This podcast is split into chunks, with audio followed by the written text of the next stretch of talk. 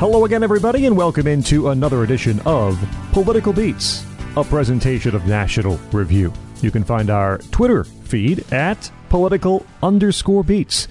We invite you to subscribe to our feed for new episodes. iTunes, Google Play, Stitcher, TuneIn, or right there at nationalreview.com. Click on the podcast tab. You'll find us and all of our friends, all of our friendly National Review podcasts right there. Listen, enjoy, share, and please leave reviews for Political Beats. My name is Scot Bertram. You can find me on Twitter at Scot Bertram. My tag team partner standing by as always, Jeff Blehar. Jeff, how you doing? Well, I'm in love with rock and roll. Whoa. I'm in love with getting stoned. Whoa. I'm in love with Janie Jones, but I'll have to tell you, I'm not always certain that I like my boring old podcast. Find uh, Jeff on Twitter at esoteric CD. And our guest today is a criminal justice reporter for Reason magazine. You can follow him on Twitter at CJ Ciaramella. Find his stories at Reason.com. At Reason, coincidentally enough, um, he covers police and thieves. He's CJ Ciaramella. CJ, how are you? I'm doing great, guys. Thanks for having me on. I'm uh, ready to do the worm on Necropolis. and uh, uh, we first want to find a little bit more about CJ before we get to our band, which you might have already figured out or perhaps seen on the label for this podcast episode. But uh, we ask uh, CJ and all of our guests before we start talking about music how did you get into your little political uh, beat there? How did you get to Reason and, and how did you get through your career? Well, it's a, it's a long and winding story, but um, I was started out as a reporter at the San Diego Union Tribune, where I was covering exciting things like uh, new roofs on the library and uh, tire recycling day. Um, I managed to freelance an article for the Daily Caller and uh, got a job offer over there. So I packed up my things and moved to DC uh, to the Great Swamp. Shortly after that, I moved over to the Washington Free Beacon, where I covered things like transparency, energy, and some other uh, sort of politically adjacent things like oversight investigations, uh, which are a lot of fun. uh, but then I, I, I, eventually I was a political editor at BuzzFeed for a short stint, and um, then sort of moved over to Reason to go back to writing, where I covered criminal justice. I've covered criminal justice for a while, and like I said, is politically adjacent. Um, oddly enough, people think of the criminal justice system as this very austere, not political institution, but it, it is racked by politics in all ways. Hmm. Um, you know the, the, the way we administer justice is is a political question and uh, depends a lot on our leaders and elected officials and they debate about it so i cover congress and the laws they try and fail to pass on criminal justice um, as well as state and local politics and da races and things like that so uh, that's briefly how i made my way into the political sphere and uh, CJ, of course, has the honor of choosing the band for this edition of Political Beats. As you might have gathered already, uh, it is, in fact, as they are known, the only band that matters. It's The Clash we discussed today on Political Beats. And we turn the floor back over to uh, CJ to start us off here and ask you to tell us, uh, well, why you love The Clash, how you first got into them, and why anybody else out there should care about this band.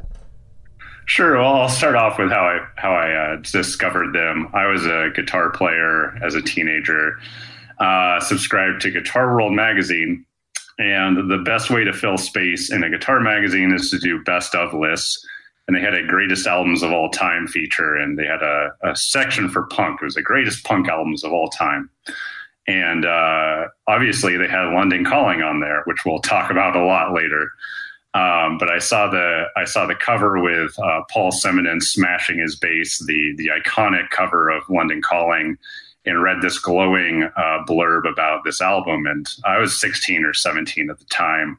I knew about punk and some of the big bands. I'd probably heard about the Clash, but I couldn't really say I knew any of their songs. But I said, well, this sounds like uh, sounds like something I should check out. I like heavy music. I really like heavy metal uh, hard rock, things like that. And especially when I was a teenager. Um, so I made my way down to a record store, which was, uh, you know, a place where you could buy CDs, which were a physical format for music, if you don't remember them. Um, and I picked up the Clash's London Calling. Uh, I might have actually bought it at the Experience Music Project in Seattle, um, another giant physical institution to music. Uh, and I went and popped it in, and I, I got to say, actually, the first time I listened to London Calling, I, I was uh, kind of confused and underwhelmed. Um, I had been expecting to get an album full of buzzsaw guitars and snotty English guys saying rude things about the Queen. Um, and instead, I got an album with horns and reggae beats, and I didn't really know what to think about it.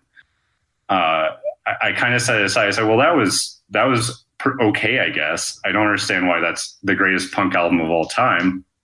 But uh, I set it aside, and a while later, I picked it up again and I said, well, I'll give it another shot. And I started listening to it. And then after that, I listened to it a couple more times. And at one point, I was listening to it and, you know, the track London Calling ended. And I realized, oh, Brand New Cadillac's coming up next. I love that song. and then that song ended. And I said, oh, oh, Hateful's coming on next. I love that song. And then track by track went through, I realized, wow, I I love every song on this album. this is these are all really, really good songs. And um, around those my late teenage years, I had a job delivering pizza, which is the best bad job you can have. Um, and I would just ride around in my car listening to London Calling over and over. Your car was and not a brand new Cadillac, just to be clear. It was not a brand new Cadillac. It was an '89 uh, Ford Thunderbird. um, but so my memories of the my memories of London Calling are are driving around my hometown on like warm summer evenings, just blasting London Calling and singing along, having a pocket full of cash and nothing really to spend it on. Uh, a pretty good memory. And so that's I have these really fond feelings for this album.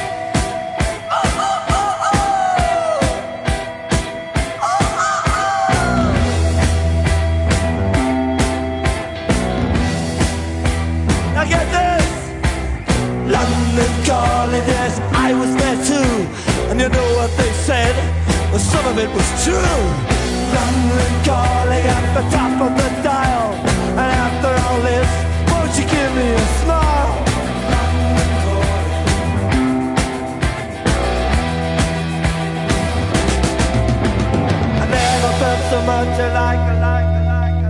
Because uh, it reminds me of those sort of late teenage years um, and having a terrible job and that's that's sort of the clash in a nutshell is you're listening to this song singing along and even if things aren't really the best it's still kind of the glory days for you. The the clash have this triumphant feeling that you know even things were kind of crappy you're still uh, you're still like fighting and have this this sort of uh, you're fighting and having this triumphant feeling. I think that's why it really connected with me. I got the other albums. I eventually picked up the debut album uh, which is the album I probably should have got for what I wanted when I bought London Calling, you know, the, the punk album. Mm-hmm. Uh, and then I got Combat Rock and uh, Sandinista, which we will talk about later as well. Um, but for me, it's always been London Calling. That's it's an album I could listen to over and over, and every single song on it is just a killer. There's not a there's not a flabby track on that album.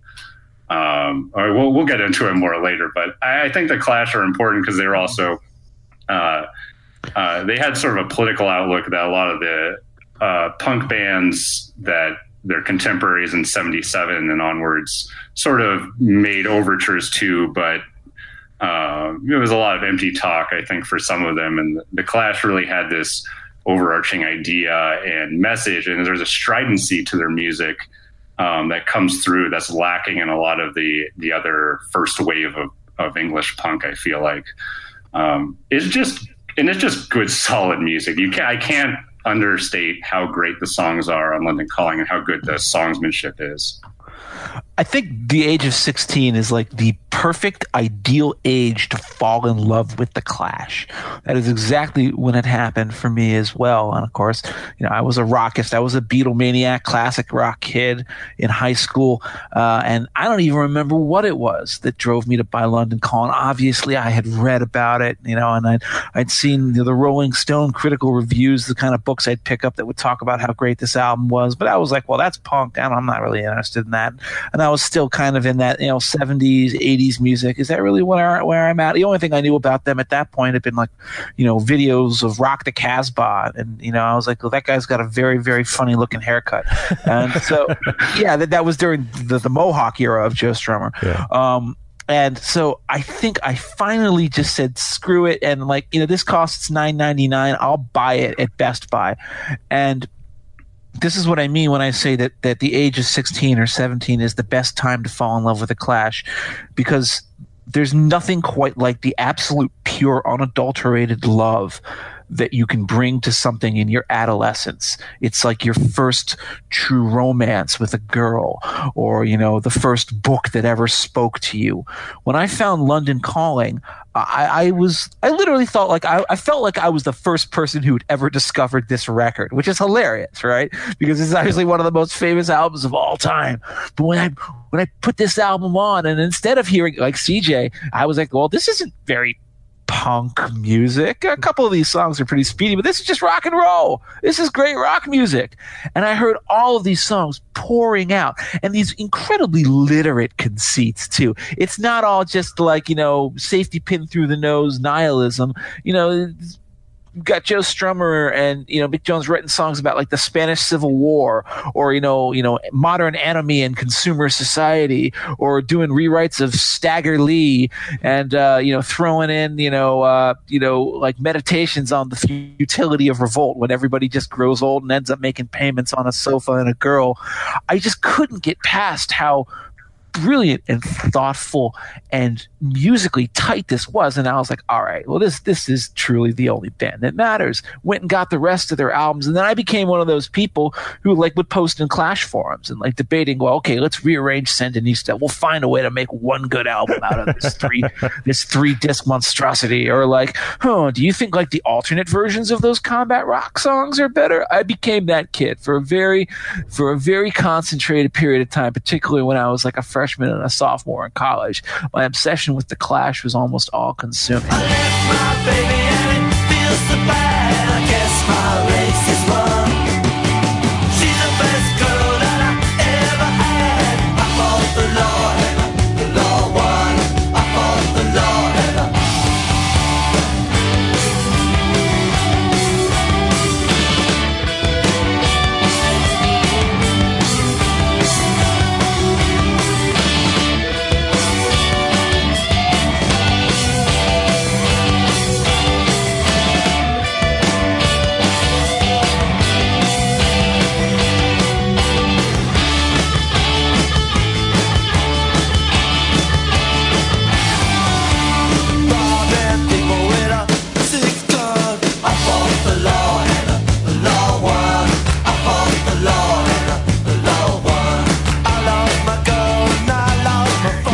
Same as it is these days. You know, my, my tastes have, have definitely spread out and gone into a lot of different places, but I'll never forget that blush of absolute love that I felt for them.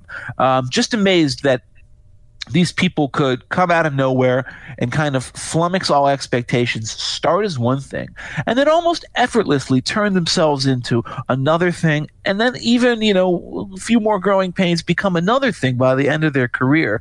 It's what I love about The Clash is actually that they didn't stand still. There's only one punk album in the entire Clash, quintessential punk band, right? They only put out one record that I think is a punk record, and that's the first one. Uh, the rest of their music is either hard rock, rock and roll, or some very weird, you know, dubby uh, reggae slash uh, Scottish folk music fusion. uh, I don't know how you want to characterize, you know, Sean Flynn or uh, Lose the Skin, but they get weird and they get weird fast. And I loved that that mutability about them, which is something again that you know you wouldn't have thought a punk band, you know, coming from a, a, a genre of music that has you know kind of such rigorous purity standards, and uh, you know has a whole kind of listen, I, have known music fanatics almost all my life now, uh, for the majority of my life at least. I've been in conversation with people who get really kind of frothy about music, and there, there's there's no subgenre of music fanatic that is more tiresome to deal with than punk purists. The kinds of people who say that, like, yeah, you know, the Buzzcocks were good, uh, except that they sucked after their first EP. Their first EP was the only good one. All those hit singles that you liked them for, those were sellout stuff. Or like the people who say like the Clash sucked after uh, White Man in Hammersmith Palais because then they sold out and they got like they hired the Blue Oyster Cult producer to do their stuff, man. Like punk fans, especially in their adolescence or they're in college, can be really, really, really tribal about things. So it's just funny to think about what punk meant. And I think the Clash are one of the great punk bands of all time because punk should be more of an attitude than a musical style. I think, you know, you can say Lou Reed or the early Velvet Underground was punk too, but of course they're an art rock band, but the attitude is punk. The Clash were always a punk group, not because musically they were just using three chords and, you know, barking, you know, stuff into the microphone while their fans gobbed on them from the audience. Uh, they're punk because they just didn't care about what it was they were told that they could or could not do musically. And that shows through in all of their music. And I guess that's why to this day, I, I, I still love them. And, you know, it's funny that, you know, we can, no matter how old we get, we will never outrun our Amazon.com review section. Um, mine is particularly embarrassing because if you go head back to like 1999 and 2000, when the Amazon reviews had just started, what are you going to find? You're going to find me writing all these really, really fawning reviews of all the Clash's records, like with the "Hey, you guys, this stuff is great. Why don't you guys realize how awesome London Calling is? Come on, guys!" Oh, the enthusiasm of youth. We're going to be reliving that here. and uh, I, I, guess I, I, basically backdoored my way into uh, the Clash. meeting. I, I, was not when I found them. I wasn't not, was not looking for a, a punk band uh, because I had known the singles that still got played on classic rock radios. And should I stay or should I go? And rock the Casbah. Um, and then I, uh, my first one would have been London Calling, and I think largely because of two things. One is it ranked very highly, very highly. I think top 20, 15 in that uh, Rolling Stone 100 best albums of the past 20 years list from 1987, which I you know read over and over again. And London Calling was somewhere in the top 20 and then my roommate was a uh, was a Clash fan, and he had London Calling. So I think my first uh, exposure, you know, deep exposure, was was probably borrowing his copy of London Calling, uh, and from there, kind of working backwards um, to the punk years almost, uh, or the punk punk album almost, the the, the, the debut album. And uh, London Calling, in my mind, has only grown, and you know certainly we'll spend more time on on that in just a minute. But th- that is just an album that has only grown better in my mind the more I've heard it. Um, and it really is one of the, as Rolling Stone mentioned in their list, one of the top albums of the past, you know, blank years. It's such an achievement. And um, what came after is a little disappointing in my mind, which we'll get to in a bit. But that, that one just stands so so tall uh, uh, in their work before we get there, there are still uh, there are albums to cover. There's a, there's a, an origin story. Uh, CJ or, or, or Jeff, one of you guys want to sort of explain how this band came together? I mean, the short version, we don't really even have to spend too much time with it. The short version is that a bunch of guys uh, saw the punk revolution as it happened, the Sex Pistols, and said, hey, you know what? I can do that too.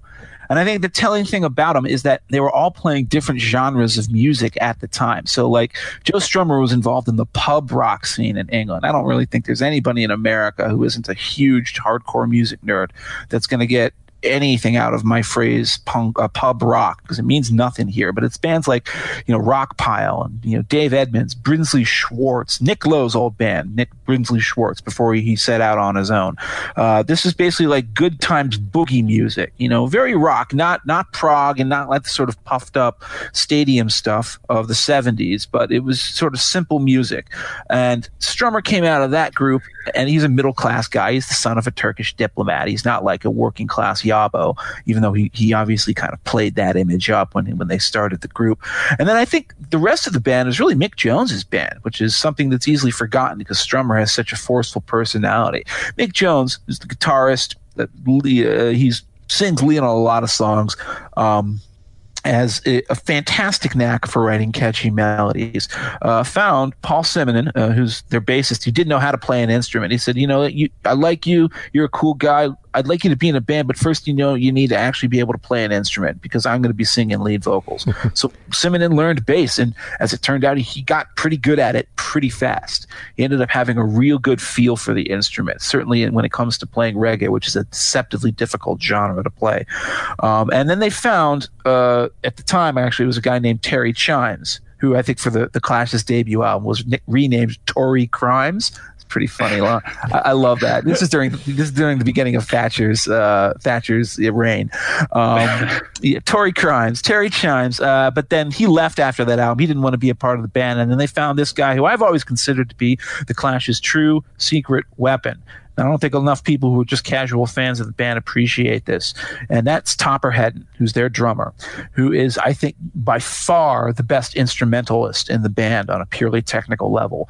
The guy could play not only with metronomic precision, but he could just pump with such energy. He got such sounds out of his drums, and mm-hmm. he was a really creative arranger for drums. He had a natural feel for a lot of different styles of music, including styles of music that it's just frankly really difficult for uh, you know to be blunt, for a lot of white people to play. So reggae in particular, a lot of really bad, really bad late 70s British and American attempts to play reggae music, particularly as it was sort of seen as adjacent to the punk scene. The Clash were the only ones that ever really gained acceptance for an ability to create a unique kind of fusion of like punk and reggae. And the reason they were able to do that is because of Headon what a fantastic drummer he is. But of course, that's just a little bit further ahead in the story from where we are now.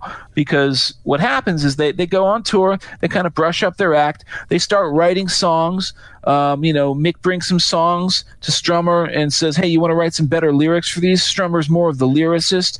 And what they end up coming out with is uh, a self titled album just called The Clash, which is pretty obscure. Uh, not a lot of people have heard of it, and I really don't think we need to spend much time on yeah, we'll just skip right over that. There's not a lot going on there. Didn't make much of a splash. Uh, kind of forgotten along with some other forgettable 1977 punk releases. kind of a forgettable year overall, I think. Yeah, it wasn't really a lot going on in music at that time, particularly in England. It was, it was mostly, you know, mostly just Supertramp. uh, uh, yeah, I mean, what is there to say about the Clash's debut album? This is this is the landmark of punk. I mean, a lot of people. Uh, this is again when I talk about you know punk super fans being kind of onerous. Like if you say, well, no, the Clash's debut is the greatest punk album of all time, they're going to immediately get up in your face and say, no, it's not. There are so many better good p- punk albums out there. You don't really understand the genre. What about Minor Threat? What about the Stranglers? What, listen, there are a lot of great punk albums out there. I actually might say Wire's Pink Flag is my favorite punk album of all time. But if we're talking about the one that when you say punk in the dictionary, uh, and for some reason you have the weird dictionary that has pictures in it instead of words, what's the picture going to be? It's going to be Nevermind the Bollocks, and it's going to be the Clash's debut album. This is a landmark of music. Yeah, I, I, went back and I listened to for to prepare for this. I went back and listened to also the other big 1977 punk releases, um, the Ramones' "Rocket to Russia" and the Sex Pistols' "Nevermind the Bollocks," as well as the Damned. And I, I think I think the Clash's debut album stacks up really well in comparison to them. It was especially for how cheaply it was recorded and the time the time in which it was recorded. I think mm-hmm. it was recorded over about three weekends for about four thousand British pounds. Um, and it sounds it sounds really good. I mean, it doesn't have the polish of Nevermind the Bollocks, uh, which really benefited from Steve Jones uh, his really great guitar work on that album. And it doesn't also doesn't have the sort of polish or tightness of uh, Rocket to Russia, but uh, it definitely stands up there. You can make an argument for it. You might not win the argument, but you can make an argument for it as the best 1977 punk debut. And uh, it, it's just got some real good classic punk numbers on it. Uh, do you guys want to go go into our favorite songs off it, or what? Yeah, feel free. Go for it. All right. Um, well, I think uh, we, we got to talk a little bit about White Riot, I guess. Um, I think White Riot's the sort of punkiest song on the album. Uh, there is some issues with it. uh, there was issues with it now, and there's definitely issues with, or there's issues with it then, and some issues with it now. Basically, the subject matter. Uh, wait, are, wait, are, are, you saying that White Riot is a problematic song, CJ? I'm saying it. No, I'm saying it's not problematic as intended, but it comes off now as a little bit weird. Um, it's, it's, sort of like a gaffe that Bernie Sanders might make on a bad day. Uh, the the lyrics are basically Joe Strummer saying, uh, "Hey, black people riot sometimes because they're angry. Why don't white people do that too?" Which is a little bit of a weird message. Uh, but the song itself is just such a slamming punk number. It's it's the fastest, hardest song on the album, I think. And uh, I really love the way it ends too. It ends with this sort of exclamation point at the end, which is this snare drum pop.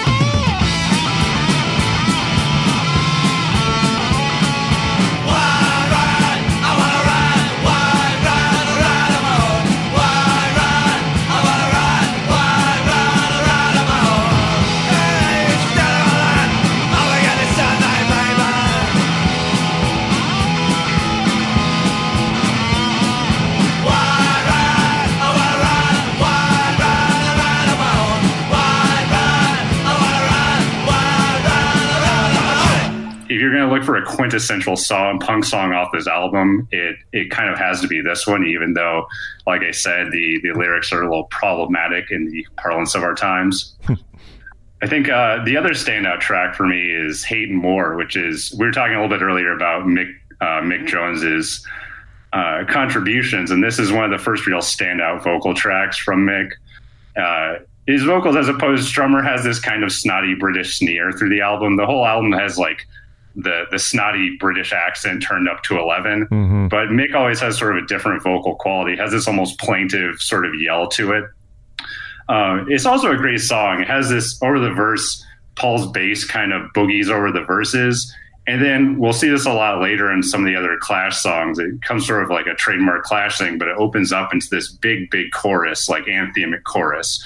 Um, it, it's just a standout track, I think, from Mick. Um, my other my other sort of favorite track is Police and Thieves, which is we were talking earlier about the uh, about the reggae influence, and this is the first time the the Clash laid down a reggae track on an album.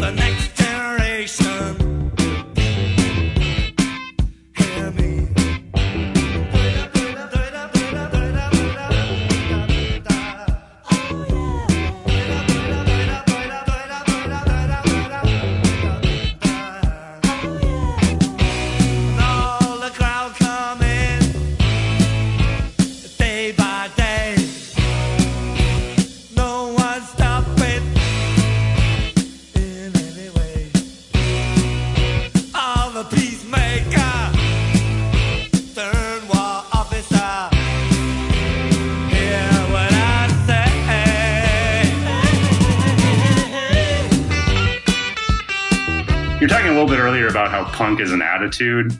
And I think the reason why the reason why the Clash were able to do reggae convincingly and not as a sort of kitschy uh, throwaway thing, like you know Eric Clapton covering "I Shot the Sheriff," or the Rolling Stones doing "Cherry Oh Baby." I don't know if you've ever heard that off of Black and Oof. Blue, but ooh, it hurts. Yeah.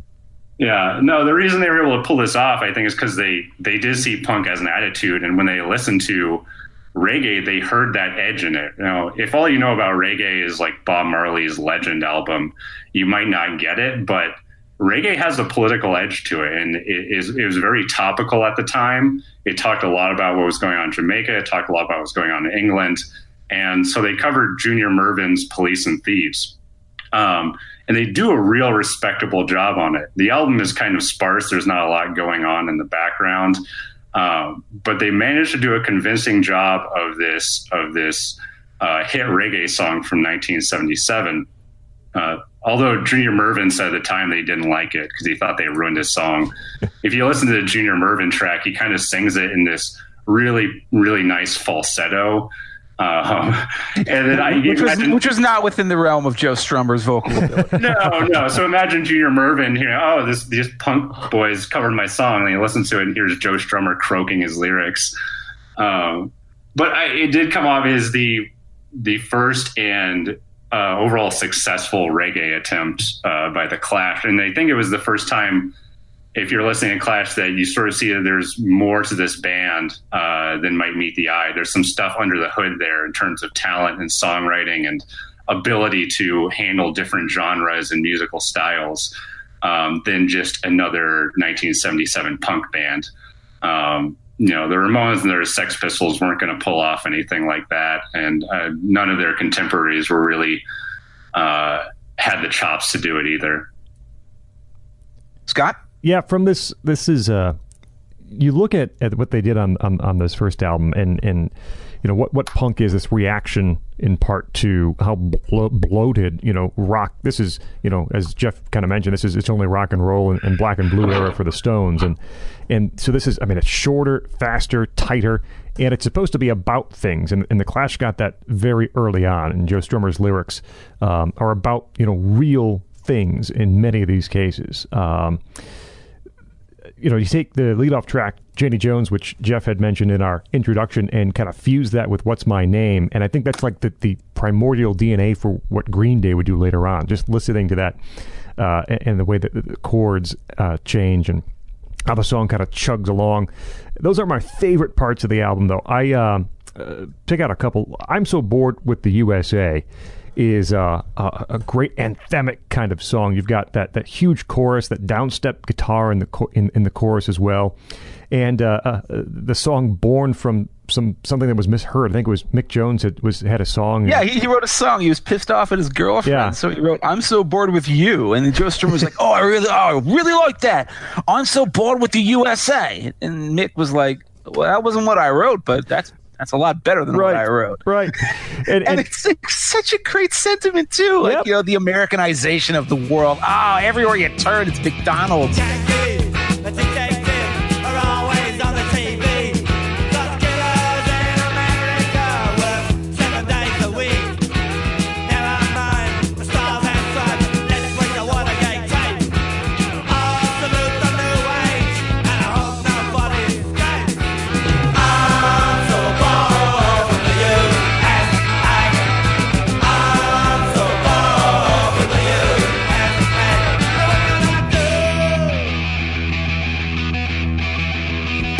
You know, I'm so bored with this crap. Yeah, dropping so funny Nixon and Watergate references, and and you know, U.S. support to.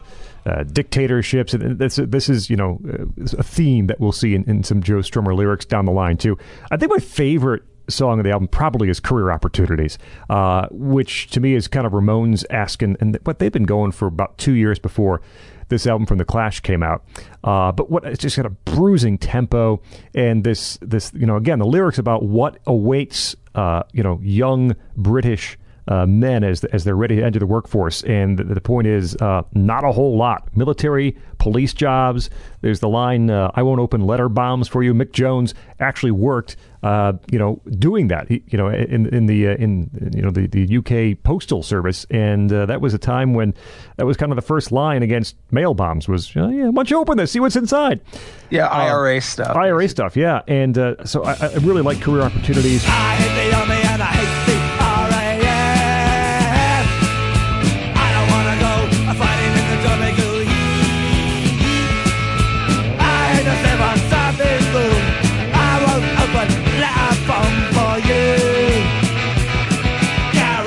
Opportunity, the one I never knock.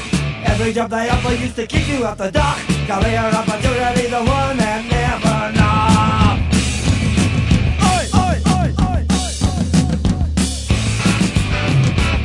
Garageland, right toward the end of the album. I think it's the last song in the album, actually. This response to a critic who uh, who said the first time he saw the Clash, they should go back to the garage and, and leave the car on. And so there's a, you know this this song about you know we're a garage band and, and that's what we are and we're not going to forget our roots. And despite the, uh, you know signing to a major record label at that point. And that that is uh, you know uh, CJ mentioned Joe Strummer's vocals. They're going to evolve here pretty quickly.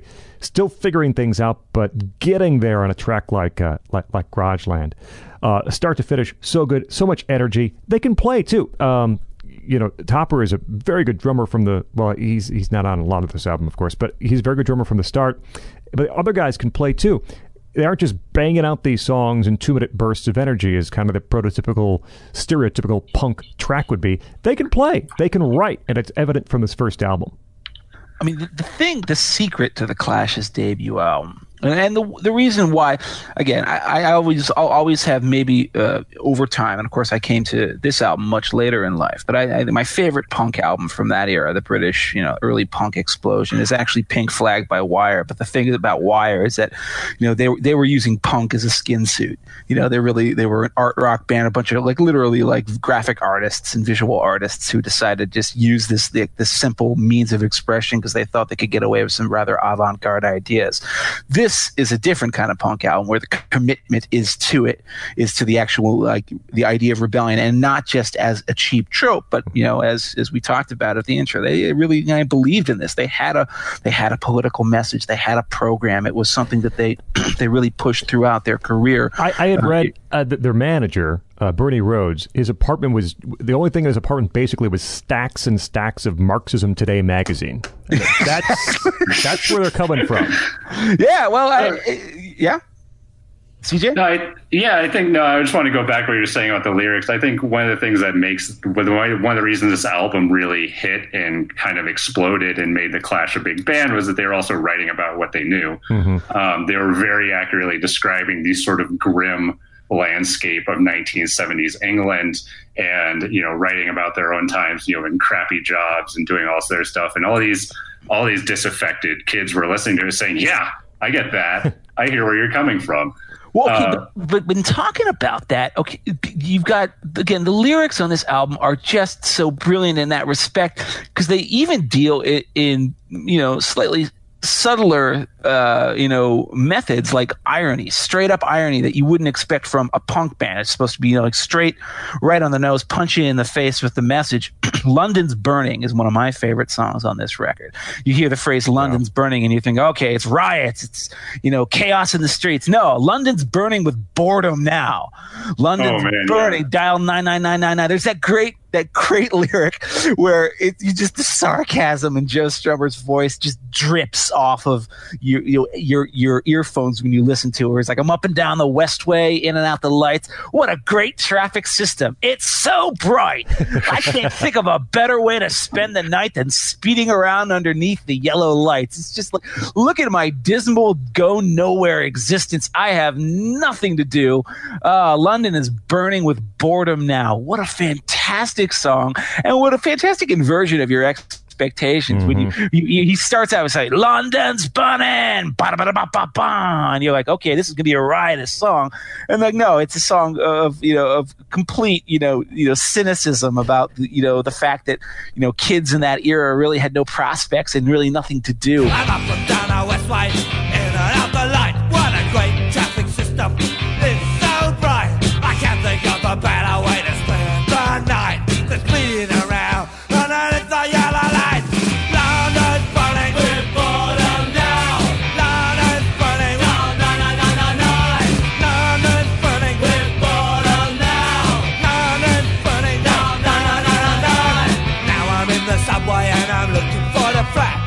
the, uh, it's the companion the piece to "I'm So Bored with the USA." Exactly. I'm so bored with London. Exactly. And, and the real secret of this album is that the songwriting is just A plus.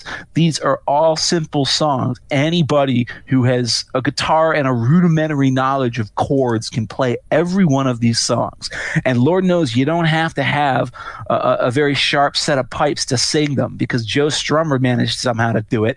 So you can play all of these songs and yet they're well written. It kind of reminds me of that first Velvet Underground album, where those are all really simple songs, quarterly, but they're all incredibly memorable. Career Opportunities isn't just a great lyric. I, the lyric that Scot mentioned is also one of my favorites. Really, like, you know, I hate the civil service too. I won't open letter bombs for you. And, and then there's like the strummer again, just says, yeah. He just has such a you can just feel like he's hocking up part of his lungs as he sings with contempt. But the song itself is just really catchy. That chorus, career opportunities, the one that never knocks, boom, boom, ba ba ba ba boom.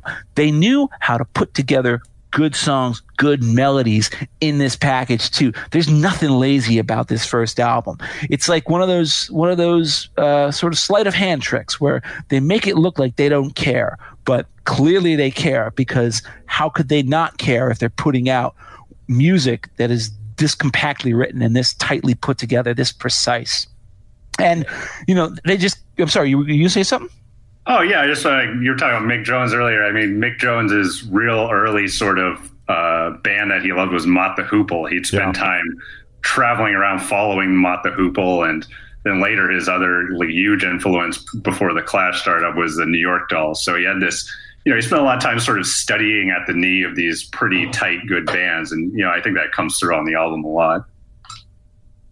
Yeah, I, I, I, think so too. And I, I, think also the quality of that songwriting comes through on what happens next. There's a transitional period between this first album and then the next album. And then during that period, they put out these three non album singles. Uh, the first of well, they put out four singles. And of course, one of them doesn't go over so well with the band. The, the, the label CBS, the major label that they'd signed with and caught a lot of flack for from the punk scene for kind of selling out by taking a big advance to sign with a major label label. Um, they uh, sign with CBS, and then CBS uh, releases "Remote Control" from the album as a single, and, and they're pissed. They they actually kind of like the song, but they didn't want to have it released without their say so. So what do they do? They, their, their next single is something called "Complete Control." It's a fantastic song, a famous song, and it begins with the lyrics. They said release remote control, but we didn't want it on the label. They got away uh, with their first major post album statement by taking a shot at the record company. And the record company just said, yeah, okay, that's fine with us. Put it on out, not a problem. And of course, the other thing is they brought in Lee Perry to produce it. Now, the funny thing is, Lee Perry, Scratch Perry, is one of the most famous reggae producers, and the guy who's whose own discography, you know, if you're into reggae, uh, is you know, something you can just dive into and and you won't you won't resurface for a month. But but uh, I don't actually hear his production that much on this song. I hear like the tricks that he uses on his, his, his famous, you know, sort of echoing dubby reggae tracks come up a lot later in the Clash's career. But on Complete Control, this isn't a reggae song. This is straight up hard rock. Mm-hmm. This is a kind of a classic single.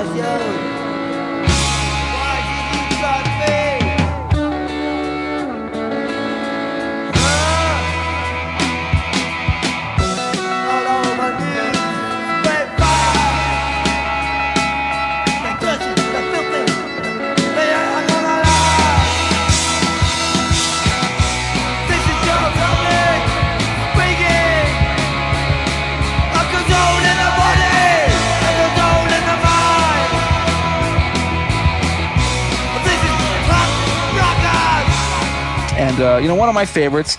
And I also I also really like its B side, uh, which is something called Jail Guitar Doors. I don't know if you guys are familiar with it. Uh, it's just uh, basically the moment where I've always thought that the Rolling Stones became cool again, because there's that that last lyric. Uh, this is a song, a B side. Uh, about like you know va- various rebels and outlaws uh, in the rock world and in, in, other places. And in the last lyric is about the Rolling Stones. In 1977, Keith had famously been arrested by the Toronto police for like trying to travel through the country with uh, an entire pharmaceutical. uh, you know, uh, I don't. I don't think they don't sell heroin in pharmacies, but like, he, he had basically more drugs than than many you know South American narco regimes, and uh, you know, they were going to send him away for trafficking. And then there's that la- great last that last verse where he's like, and then there's Keith waiting for trial, 25,000 bail. If he goes down, you won't hear a sound, but his friends carry on anyway. Them. Clang, clang, go the jail guitar doors. And that was the moment where I feel like the Rolling Stones got their rebel credibility back. Hmm. Because if the Clash was willing to sing about them and sort of lionize Keith for being a rebel hero, well, then maybe, just maybe, the Rolling Stones could be cool again. And I think that they, that they kind of saw the opportunity and grasped it when they came out with Some Girls, which is about as punkish as the Rolling Stones themselves ever got.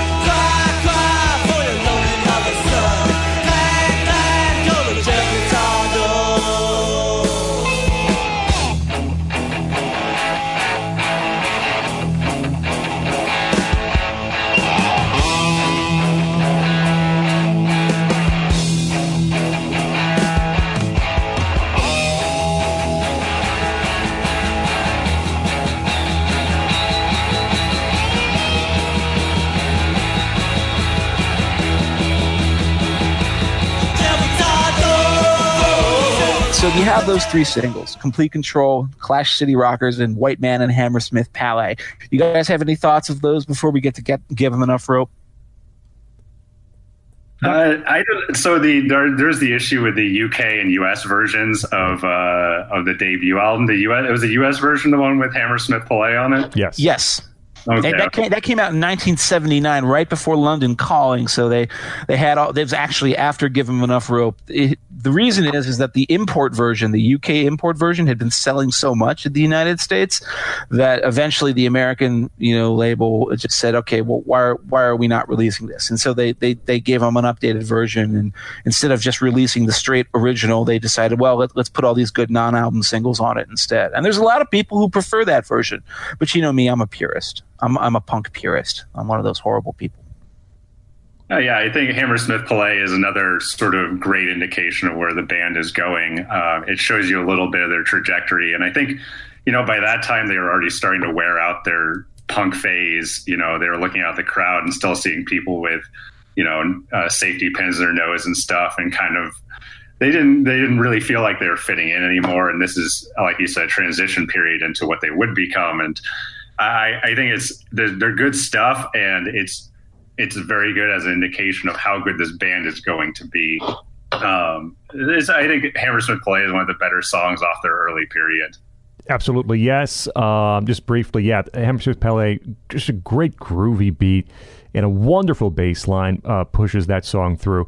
Uh, Clash City Rockers, powerful song, and uh, Complete Control, which Jeff spent uh, uh, time talking about. I have to add that to my unofficial list of best uh, best songs, you know, ripping your own record company. Which to me, uh, you know, Graham Parker's "Mercury Poisoning" is just just bitterly outstanding. But this one, this one does pretty well, so it goes on the list. Uh, complete control, yes. The thing about for me, for me, it's all about White Man in Hammersmith Palais, and that that's the moment where they just became the Clash as the Clash were going to become famous for, and it's worth pointing out that this is produced by Sandy Pearlman, who mm-hmm. is infamously Blue Oyster Cult's producer. Blue Oyster Cult's a band that you know doesn't get any real cred these days. The, of course, everyone knows "Don't Fear the Reaper," but they had some pretty interesting hard rock stuff going on during the '70s. Uh, when the Clash, you know, the first they signed to CBS, but then they get this guy to produce their next album. These people have no integrity whatsoever, do they? But the first thing they release is this song, and this is probably the single most uh, I'd say brilliant political commentary uh, also social commentary uh, in the entire career of the band. And, you know, maybe Clampdown comes close to it, but uh, it's this or that. There's that great line. This is a song about how, the, you know, there's a big reggae kind of like um, uh, what's the word? It was like a big package deal where all these groups come from Jamaica and they're coming to London. It's going to be the authentic reggae experience. And of course, who's excited about this? Well, the Clash are, are out of their mind excited about this. Uh, and then they go and it, they're just disappointed because instead of it being the authentic rebel experience, like what CJ was talking about, uh, it's just about showbiz, you know. And there's that great lyric where where Strummer sings, you know, you know, but it was four tops all night with encores from stage right, changing from the bass nines to the treble. But on stage, they ain't got no roots rock rebel. They got none of that. And so, like, you know, instead of this this authentic experience, he just, you know, he got a bunch of packaged glitz, and he kind of ended up thinking, well, wait a second that's disappointing. But then the title also undercuts it too, because he's like, well, I'm the white man in the Hammersmith Palais. You know, this is not a show for me necessarily. This is a show for. there's of course a very large, you know, uh, you know, Caribbean population in London, who, and and you know African population in London, and of course this was music for them. They were the primary target audience for this. So there's that there's that little sense of like, well, who am I to be telling these people what they're supposed to do?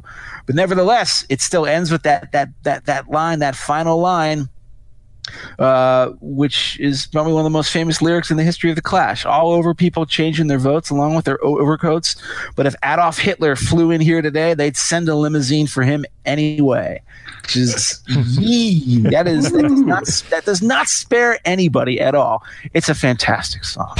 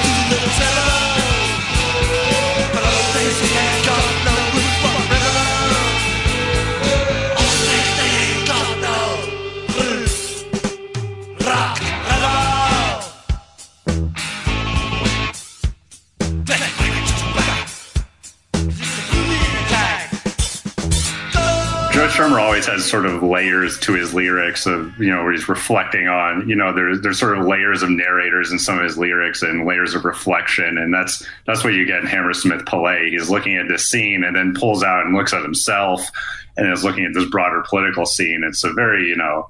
Um, I think he's one of the best lyricists of the of the punk era. Obviously, the Clash moved out of punk, but you know this is one of his really great lyrical uh, lyrical works from the Clash's early period. So, what do we do about the Clash's difficult note and quotes difficult second album? Give them enough rope. This is the one they did with Sandy Pearlman. This is uh, a much harder sound and a much you know the songs are longer. They're a little bit more drawn out. I think some of them can be even downright sluggish at times uh, and a little bit formless. Uh, a lot of people really dislike this album. They consider The Clash as like, well, there's the debut album, and let's just go to London Calling. Let's forget all about that second record. I think it's actually a pretty good record. I think there are definitely at least three or four songs on here that aren't aren't just good. They're among the greatest of the band's career and the funniest they've ever done. And I guess for me, that conversation starts with talk about, you know, problematic songs, but I just think are so brilliant lyrically. Uh, Safe European Home. Mm-hmm. Oh, again, you know, Joe Strummer's such a smart lyricist. You know, he talks about you know doing the opposite instead of Jamaica coming to London. we're hey, go. let's take a trip to Jamaica. what were you saying, Scot? They're gonna go. Yeah, they're gonna go instead of yeah, they're gonna go. They're gonna go visit, and it's gonna be wonderful. We're gonna get in touch with uh, the music that we love and the, these wonderful people. We're gonna have a lot of great time, fun in the sun. And instead, what happens? I went to the face where I went to the place where every white face is an invitation to robbery. I'm sitting out here in my go back there again. That again is just first of all, it's a it's a naked confession. He, understands he's putting himself on the spot by saying that. Like, yeah, I I I I, I was basically doing uh, you know sort of you know ethno tourism. I thought this would be a lot of fun. And boy, did I get a large dose of reality with it. And of course, when it's matched with that incredible music, probably the first time the band came together as a true hard rock mm-hmm. ensemble, the crashing dun dun dun dun ba dun dun boom ba dun boom. That's the Clash as a rock machine. Uh, it's the first time you hear that. I think that's one of their greatest songs.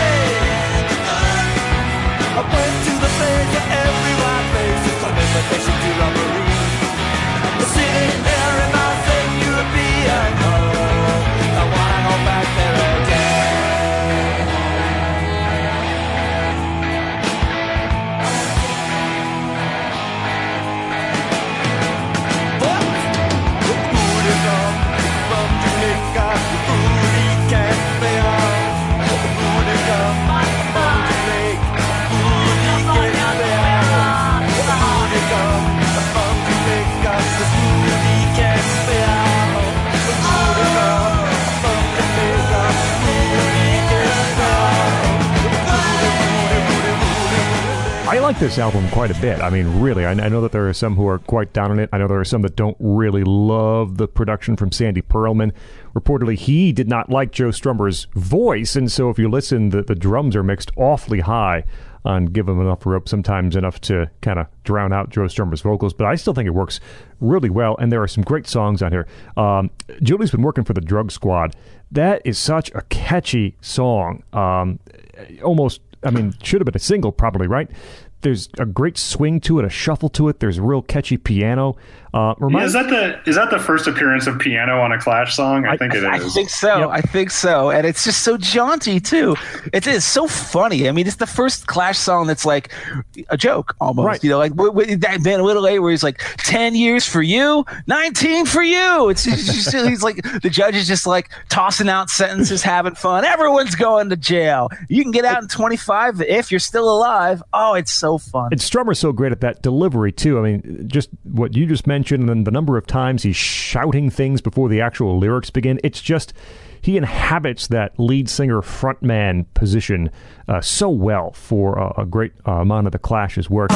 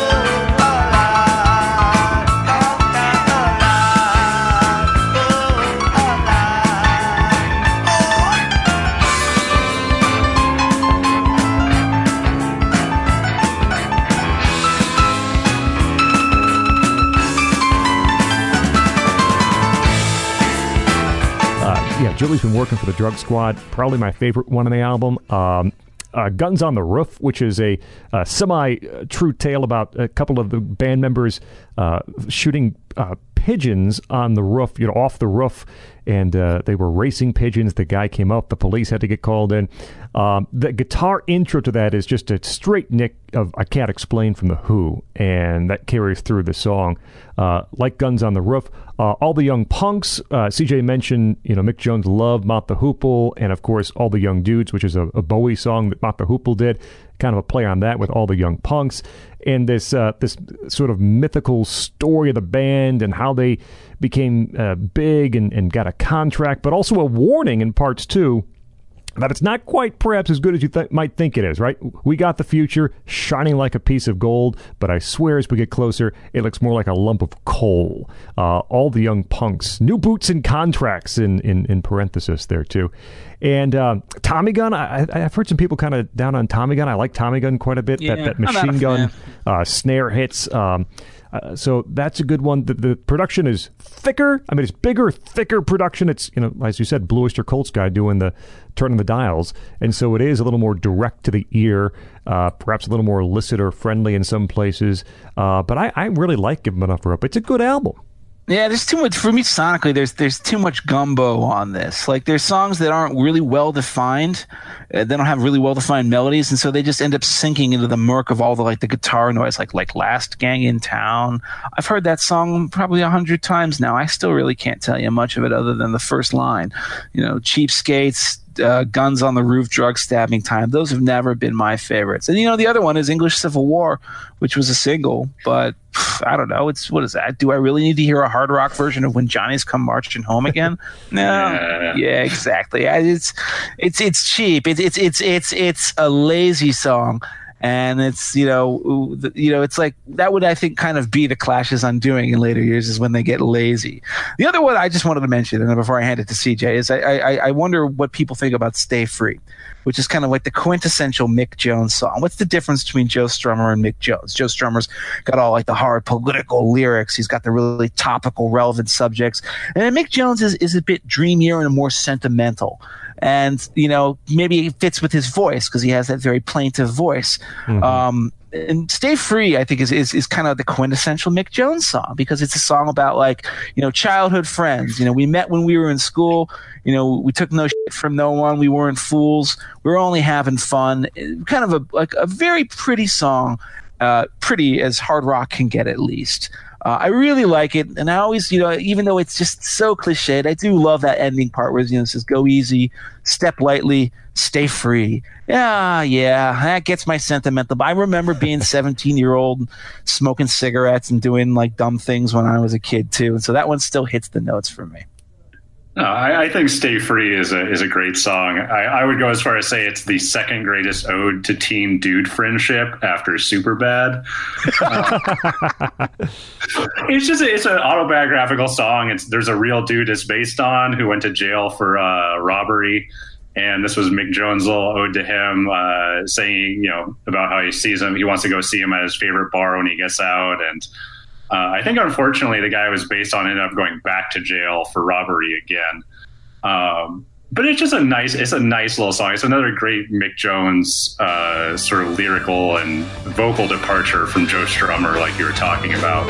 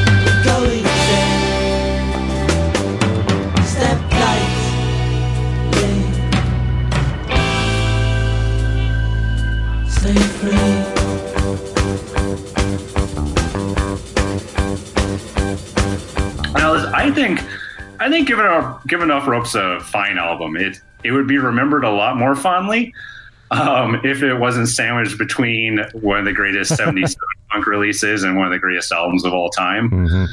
Uh, it sort of gets lost in the middle there, but it is, there's there's some good tunes on here. I think it's a fun listen. I like Tommy Gun. Uh, in fact, I love the snare drums when it when it comes up, bah, and it has those big power chords, those big crashing power chords that come in.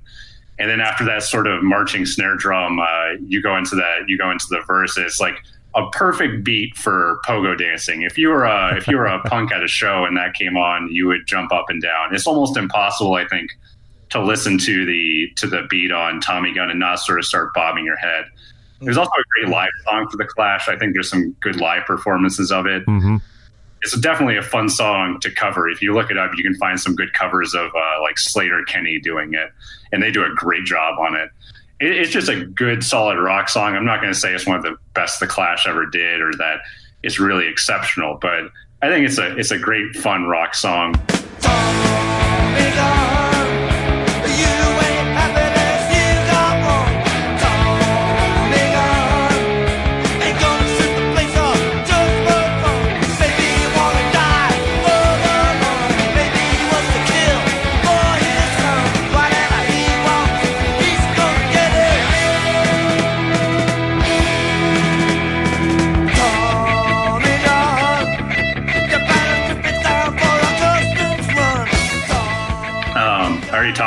Talked a little about "Stay Free." That's one of my other favorite songs on the album.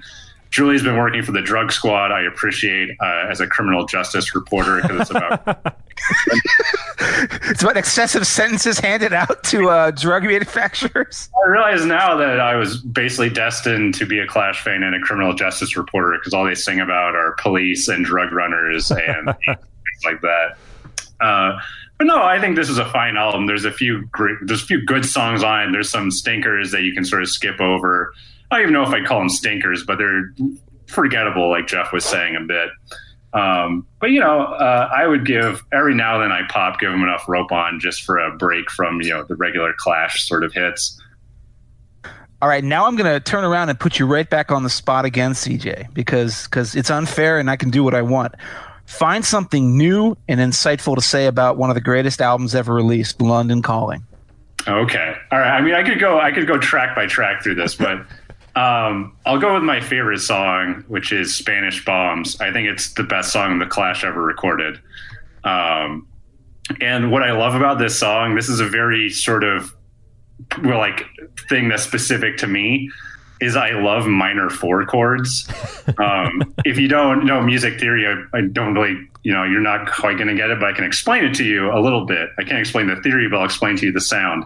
In Spanish Bombs, it starts off with the uh, acoustic guitar in that little melody line.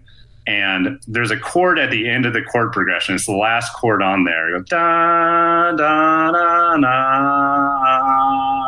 That last note, when they hit that chord, do you hear that jangly sort of, uh, that bright jangly chord that's almost like a question mark at the end of the song or the end of the progression? And that's the minor four chord. And the reason I point it out is because it's kind of unusual to hear it in a straight ahead rock song. Um, it, you definitely don't hear it in hard rock songs because uh, it's a very pretty sort of weird. It's a it's a romantic chord, Hmm. right. And and and it kind of it's almost perfect because this is sort of like a romantic epic about you know Yes. was, was about a lot of things, but you have the Spanish Civil War, like the Great Lost Cause. You know, for all all all of the you know the true Reds, the Great Lost Cause is the Spanish Civil War, so it's perfect. No, but this is it's this unusual chord. The Beatles like to use it a lot. You can hear it in the chorus of "She Loves You," um, and you hear it a lot in doo-wop songs. But it's to put it in Spanish bombs is it shows a level of sort of uh, craft and songwriting that the Clash really hadn't demonstrated up until London Calling. There's so much good songwriting that goes beyond the typical three chord punk song in this album. And Spanish Bombs does a lot with a little bit. There's a pretty simple chord progression and a pretty simple melody, but they they managed to make it real pretty. Um, and it also has these uh, Joe Strummer's really nice impressionistic about the Spanish Civil War, like we were talking about. I love the line about the the trenches full of poets, the ragged army fixing bayonets to fight the enemy line. You know, that's a, there was actually volunteers uh, in the Spanish Civil War. Guys, you know, George Orwell showed up to fight, you know, things like that. And there's allusions to that in the song about the poet uh, some of the poets. One of them was killed by the Soviets, but that's another story. yeah. yeah, Federico Garcia Lorca, right? yeah, Lorca was killed by the Soviets, but you know, so I think you know it is a very romantic song about a very romantic uh, but also terrible war, and and it has these great sort of impressionistic lyrics where Joe Strummer's talking about being in Spain and then shifting back to the Civil War and things like that. It's my absolute favorite song on the album. Um, and that that just that one chord for me is what what shows me that this is on a totally different level than than anything that's come before on uh, "Give Them Enough Rope" or the Clash's debut album.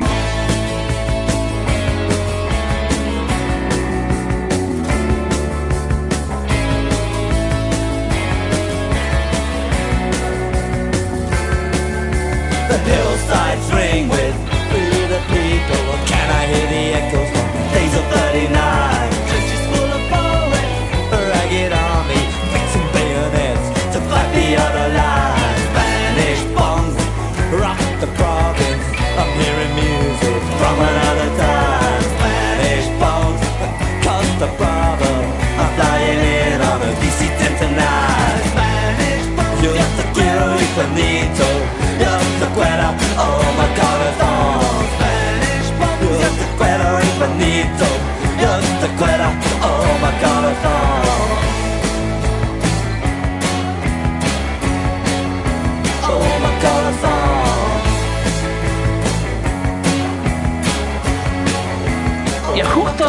would have thought that the same four guys who did Give 'Em Enough Rope could have come up with this?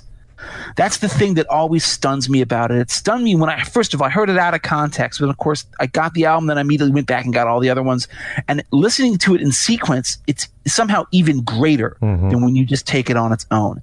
Because on London Calling, The Clash just mysteriously mutated from like a punk band, great songs, you know, eh, but it's very simple, very, you know, very simple musical conceits and very kind of, you know, rock simple production into the most versatile group of their generation. This isn't punk music. Punk Clash no longer are a punk band. It's one of the most amazingly well produced sets of like was it pop and punk and soul and reggae and rock and lounge and ska and whatever. I mean, you got basically almost every genre, sort of uh, you know Brian Eno ambient music here is on this album, and they would get to the ambient music on later albums, in fact. um, and it's easily one of the finest double albums ever made. That's a no brainer. I once when I was a kid, and I stand by it today. It's the blonde on blonde of its generation. And I, and I say that uh, with the full understanding that Blonde on Blonde, uh, you know, maybe Andrew Carell will disagree with me, but this, I think Blonde on Blonde, for all of its merits, has a couple flaws. London Calling has a couple flaws. Yeah, I'm not really a, a huge fan of like Lovers Rock, okay? But I just don't care. It doesn't matter. Everything else just stands up and it never, ever can get knocked down. But the truth, for me, is that the key difference between this album and all the ones that preceded it is actually spiritual because this is the moment where the Clash are no longer so bored with the USA. All right, this is where they just openly embrace and acknowledge. Is after mm-hmm. first U.S. tour, they openly embrace that fascination with American rock and roll culture from Elvis Presley all the way on up to poor old Montgomery Clift, and it transforms them. I mean, the the conceits that they have to write song. Who would have ever thought to write a song about Montgomery Clift? you know, washed up movie actor addicted to drugs, crashing his car and ruining his pretty face. But man, there you are, the right profile. I see a car smashed at night Cut the applause and dim the light Monty's face is broken on a wheel Is he alive? Can he still feel?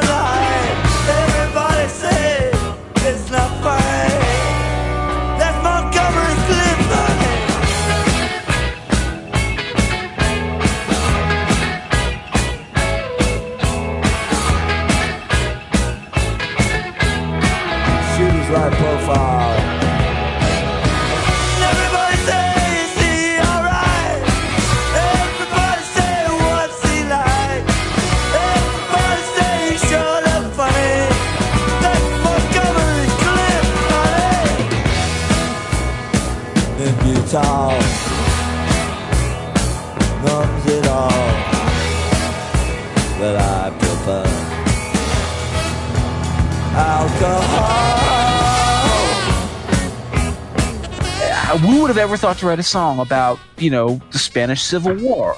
Or, you know, impending nuclear apocalypse. Who would have ever come up with these ideas? And yet that lyrical vision is there all throughout London Calling. It's an album that's populated with junkies and gamblers and murderers and rude boys, punks, and you know outlaw figures that range all the way from card cheats to to Clift himself, mm-hmm. and it's mm-hmm. all on the horizon, set on the horizon of an impending nuclear war, and yet it's all so sympathetic and it's integrated into that basic humanity that underlies the Clash's vision. You know, every you know, of course, they make the the sort of obligatory knock on cocaine snorting executives, which, is Koka Kola. God, I love that song. Oh, that's so funny. You know, like you know. By the way, I always think one of the funny things about the album is how it, it the way it's so well produced by Guy Stevens is it sounds like a Warner Brothers cartoon, like a Bugs Bunny cartoon, and there's no better example of that than on the beginning of Koka Kola. We hear mm-hmm. a cash register cling, and then Joe Strummer says, "Elevator going up," and then boo boo boo boo, the little like baseline squib from Simonon in the gleaming corridor of the fifty-first floor. The money can be made if you really want some more. Oh my God, it's so funny. Elevator going up. In the gleaming corridor of the 51st floor, the money can be made if you really want some more. Executive decision, a clinical precision, jumping from the windows filled with indecision. I get good advice from the advertising world. Treat me nice, party girl. Go get live where there isn't any, so free, man, free. It's the pause that refreshes in the corridors of power. When top men need a top off long before the happy hour. So they take a couple of cheap knocks at that, but there's underlying it all, there's this expression of solidarity with the underclass and the struggle that they have both to gain respectability and maybe also even to fight against it. Stuff like, you know, Death and Glory or Rudy Can't Fail.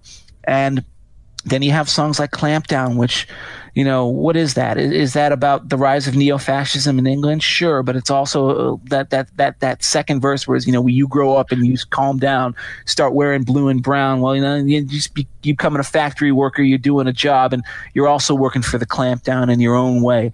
The, just, they've never worked on a more perfect lyrical level combined with the brilliance and the concision of the music and the lyrics. And God, somebody stop me because I could keep going forever. Well, what new can you say? I don't know, but I'll just tell you uh, what I think, and that is just this is this is you know nearly a perfect perfect album. Even more incredible when you consider that they had no songs. They they had no songs written when they went in to record this. They they hadn't written a new song in almost a year. Uh, Mick Jones and, and, and, Joe Strummer, and then they they come up with this, all of this, um, and and the iconic cover mentioned too, right? Paul uh, smashing his bass guitar, slightly out of focus. The uh, the lettering that recalls Elvis Presley's debut. They were going for the the brass ring, so to speak. You, you go you go uh, reference Elvis's first album. Uh, you know you've got something, and they had it with London Calling.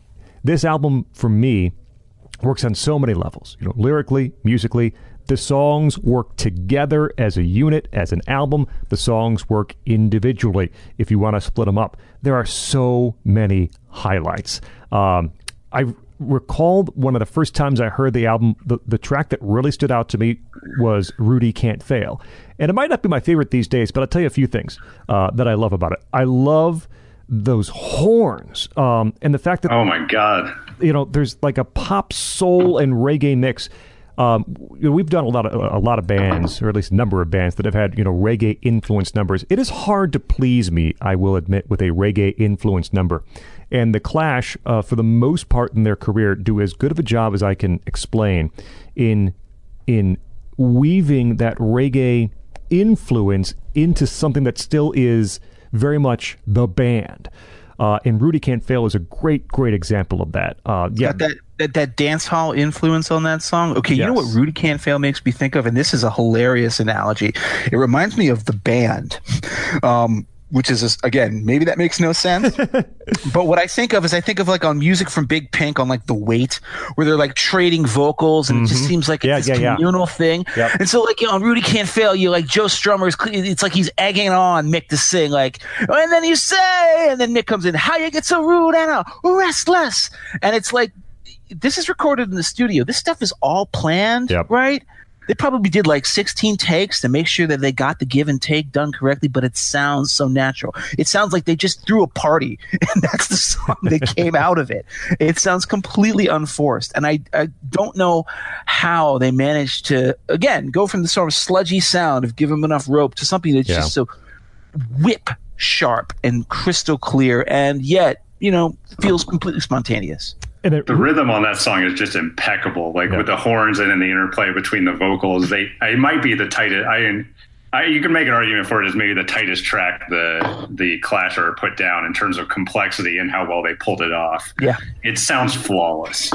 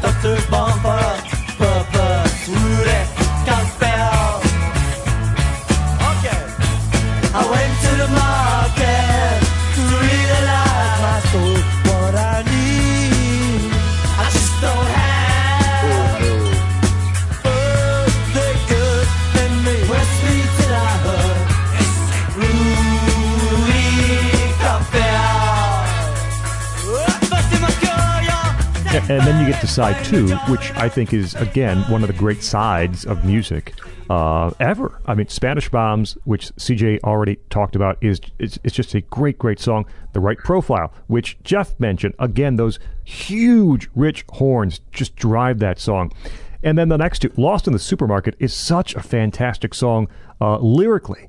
Um, th- this this description of what you know who who we are and, and who we're told we are you know through commercialism you know lost in the supermarket um, and a great lead vocal from from Mick Jones in that one clampdown the song is 40 years old now 40 years old and the theme hasn't aged a day. No, not at all. In fact, it's like it's actually more relevant now. Yeah. I feel like than ever. you know, instead of saying "lost in the supermarket," you could say, you know, "lost on social media" or right. something like that. But it's the same idea. Right and I'm just again, I'm just I'm in awe. I'm in awe of the fact that this stuff doesn't age. And, and Clampdown, which might be my favorite track on the album, Clampdown is just unreal um, in terms of the the arrangement is perfect. It took so much planning to get uh, to, to, to where it is, um, but but again, so much of the Clash and Joe Strummer's lyrics is is is about fighting back, right? Or if you're put in a position where you can, you know, give up or fight back, always fight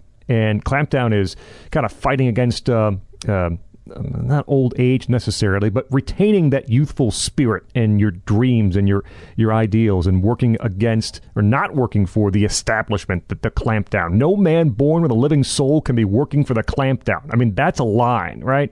But, uh, but I think there are layers to that too, though, because you know, as CJ talks about, you know, Strummer's always got these layers. Because, what is that song about? It's about young men, alienated young men who have taken that exact position but chosen to fight for the wrong thing. Mm-hmm.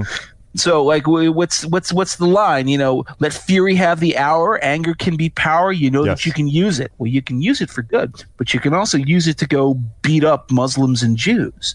So there's like a lot of bad ways to use anger. You can use it to march in Charlottesville, for God's sakes. There's a lot of talk about a song that does not age. Yeah. That song is like freaky relevant in 2018.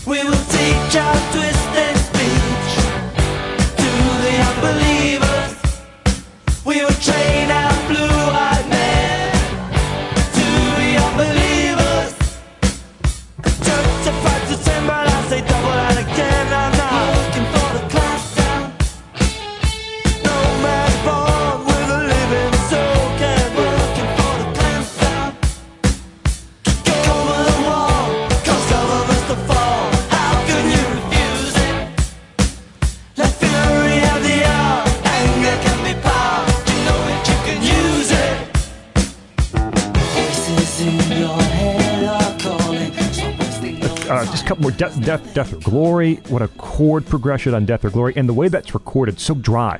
The, both the instruments and the vocals, very very dry recording technique, and that coda that everything builds uh, through the tail end of that song, just fantastic. Uh, but later, the card cheat snuck up on me through the years. That one never stuck out to me until a couple of years ago, and now it's one of my favorites. Um, it almost reminds me of like a has a, like a Phil Spector quality to it. These big drums, horns, this wall of guitar coming at you. Um, and, and, and this story of a, of a card cheat who's been shot and kind of that, that's a Jones vocal or Jones uh, uh, lyric song. And again, Jeff, Jeff got at this earlier. The Jones vocals or the Jones lyrics versus Strummer's lyrics. Jones is always a little more, um, I don't know, uh, personalized or introspective, and this is like a character study of this of this card cheat. It's kind of a classic Jones lyric. Um, and then no one's mentioned "Train in Vain," which is probably their most pure pop move. Um, such an unbelievably catchy song with those. You know what, go ahead. What gets me is they they recorded this just amazing pop song and they stuck it at the end of their double album. That's how strong this album is. Mm-hmm. That they recorded this song that most other bands would front load and put out as a single, stuck it at like track 20 or whatever. they wanted to give it away to a flexi disc. It was supposed to be something they were doing for like the new musical express or something. Mm-hmm. And they recorded it and uh, apparently the deal fell through. so they just said, all right, well, we'll put it on the album, I guess. And, and they, they couldn't put it on the, the track listing at that point because right, the, the album had already been printed. So it just came out as a secret track, and it's their most famous song practically. Yeah, I, certainly one of the ones that gets played most often. The, those triple chords right after every, you know, the verse line, the dum dum dum, um, and the harmonica toward the end that I think Strummer plays. And um, again, it's a it's a Jones. You know, the, you didn't stand by me, no, not at all. There's there's heft. Uh, one of the more I guess personal songs. It's not quite a, it's a, not a love song, of course, but but it has the, the, the personal relationship angle to it in the lyrics. That's the very last song of the album, start to finish. Very very very few missteps, as Jeff mentioned earlier. I could talk about six other songs in this album. London Calling is is just one of the most perfect double albums ever produced. Literally, people just stop the podcast if for some bizarre reason you have not heard London Calling and yet you're listening to this, go listen to London Calling and come back. We'll be here when you get back. It's it, it's an album that every person who cares even somewhat about music has to know.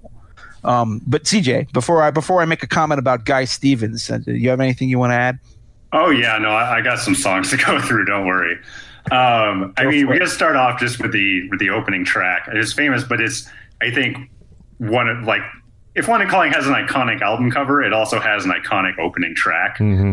Um, the, just the opening sounds of London Calling. It starts out with these kind of klaxon guitars, and then over the top of it, you get this uh, kind of almost Wagnerian bass line, of bum, bum, bum, bum, and it sets the mood for the whole album. It's wildly unlike anything the Clash ever put out before.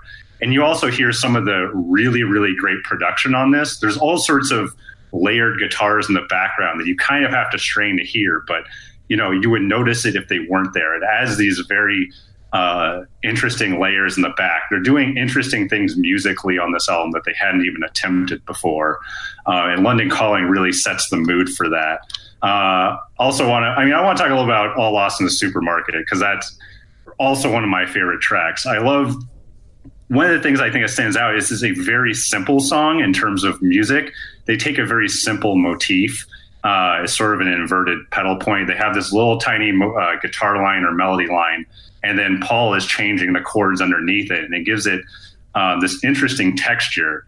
But really, all they do is take that little motif and play with the dynamics and bring instruments in and out as the song goes, and as they go in the chorus and as they go into some other stuff. Um, it's really a highlight of of how the band could craft a simple thing into something that was really great and how much they had progressed as musicians. Also, the lyrics. I think the the first verse are some of my favorite lyrics on the album. Uh, it was a quote: "I wasn't born so much as I fell out." Is a hilarious line. Uh, nobody seemed to notice me. We had a hedge back home in the suburbs over which I never could see. It it really kind of gets the deep weirdness of being a child and not quite understanding the world and feeling uh, lonely and not understanding it. Uh, Flannery O'Connor once said that anyone who survived childhood had enough information to last the rest of his days. um, and I think that's that's what the lyrics is really getting to is the deep weirdness of childhood.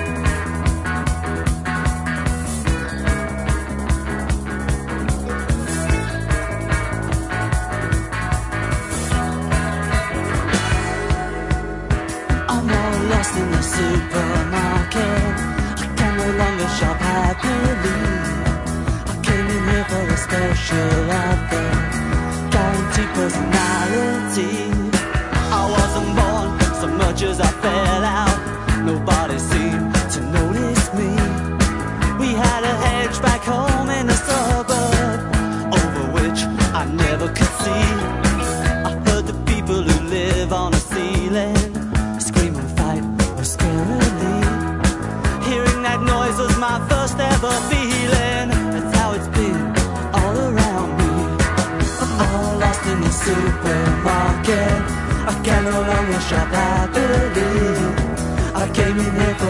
I also want to give a shout out to Guns of Brixton. We haven't talked about Guns of Brixton.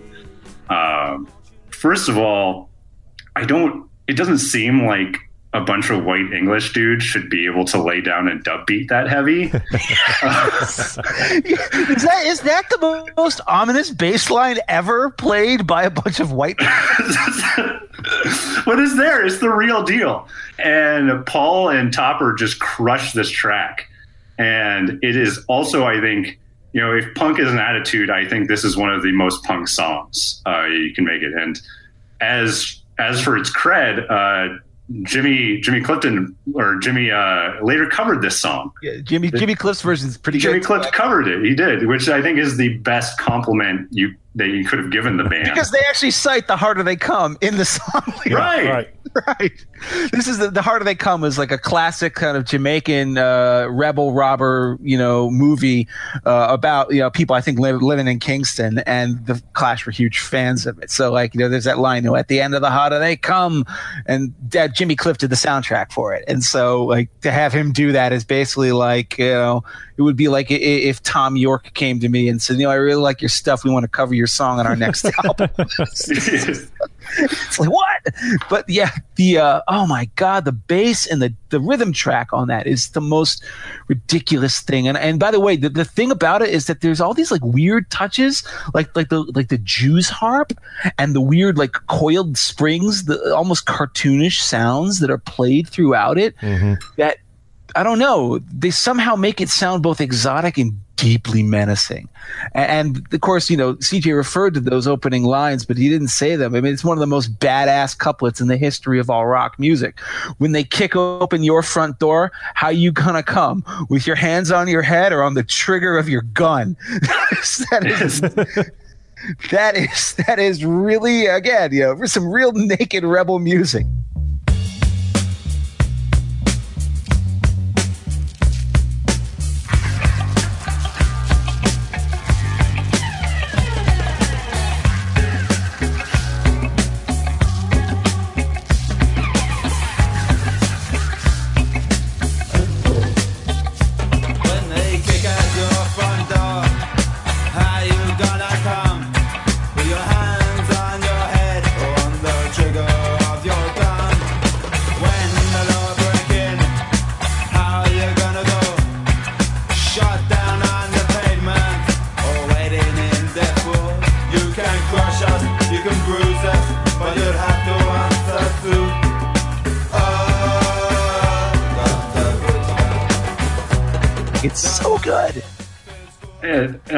Give a shout out to the Clampdown because I think it's, it's it's a timeless song. Uh, it's like George Orwell. It's never going to go out of style for all the wrong reasons.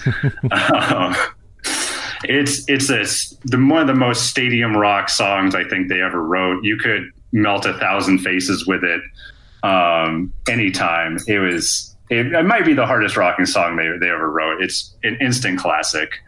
Um, also, just some of the weird touches on the album. They do all this stuff that later would get them into a lot of trouble in terms of like musically. Like Wrong'em Boyo, they just stop and start the track for no reason. I the first time I heard Wrong'em Boyo, I just kind of did a double take. I was like, "What is? What are they doing?" Did my CD skip? Did I come in like halfway through the end of the last song? No. but that's how confident they were on this album. They had this complete control of what they were doing. And later, you know, this is the high point. After this, everything starts to unravel. All the weird sounds that they're experimenting with and all the layers start to go out of control. And the reggae influence starts to go in a weird direction that doesn't really fit with their rock sound. It, but at this point, at this point, they're at this unbelievable pinnacle of what they could do musically. and I think the band themselves have, have given a lot of credit for this, for somehow for enabling them to focus uh, to their producer, their producer on this album, who was a guy named Guy Stevens. He was a guy. This is his name, Guy Stevens, famous rock and roll madman, uh, producer for Mott the Hoople. That's a name that's come up several times here already for good reason. And I'm sure that that's the reason they decided he would be the right guy for them but the stories of what what Stevens would do in the studio during uh, the recording of this album have become part of the legend of it. Uh, like on Brand New Cadillac, oh, so they recorded it. The take that you hear on the album, they recorded. It was basically they were doing it just as a warm up in the studio. They played it, you know, they gave it their all, and uh, you know, then they turned around and Guy, you know, from the control room says like, "You got it. That's a take. That's a take. That's the one." And they're like, "Guy, we can't use that. We sped up halfway through. You know, we, we changed our tempo." And then Guy Stevens' famous response was, you, all rock speeds up. and, which is true. and of course, that's why everyone loves that song because halfway through it gets so much faster. You normally would be like, well, you know, you should be playing to the right beat. You're, Who cares, man? It's brand new Cadillac. And then the other one that the other story that I love that, that's also gone down in legend is when they were recording Death or Glory, which is one of the great songs on this record. One of one of the great lyrics that Joe Strummer ever wrote. You know, every cheap hood makes a bargain with the world and ends up eventually making payments on a sofa or a girl. Uh, what a what a great line! Everyone settles down, you know, and that's why Death or Glory, all that, all that hoorah about that. That's just another story. Uh, and of course, then again, the the second verse is even better, where he says, "Every gimmick hungry yob digging gold from rock and roll just grabs the mic to tell you that he'll die before he's sold." But I believe in this, and it's been tested by research that he who f- nuns will later join the church. oh, Joe, man, I take uh. my cap off to you. But even better than the lyrics is the music on that song, which again, just slamming so hard. And what was Guy Stevens doing? You know, he let the engineer stand the reco- in, in behind the bit, the board. He comes into the recording studio, and as they're playing, he just starts picking up chairs and swinging them around and throwing them at the wall, shattering glass and breaking things in time to the band to get them hyped up, to make them really, really play their asses off. And you can hear it in every tom hit of that, you know, dun dun dun dun dun dun. Boy, they are they're playing for their lives. Like I think they're genuinely afraid of you know being clobbered with a with a stool or something like that. It's so powerful.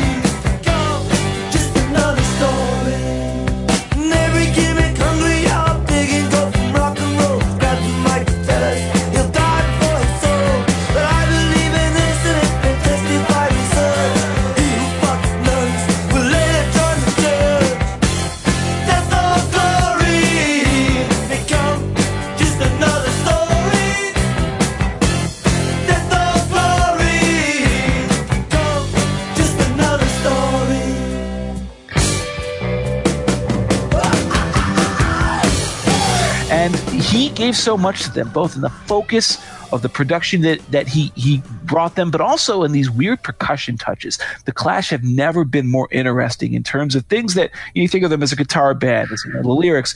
Boy their rhythm bass was amazing. And the, the stuff that topper Headon gets up to on this album with the addition of all those funny little clinking clanking you know slight little detail things that guy stevens drops in it, it, again, it, this is this is not punk, but it's punk in attitude, and it is so well thought out. It's it's a miracle. It's it's the noble savage miracle. How did this happen? A bunch of crazy people got together and decided to apply themselves and made one of the greatest albums of all time.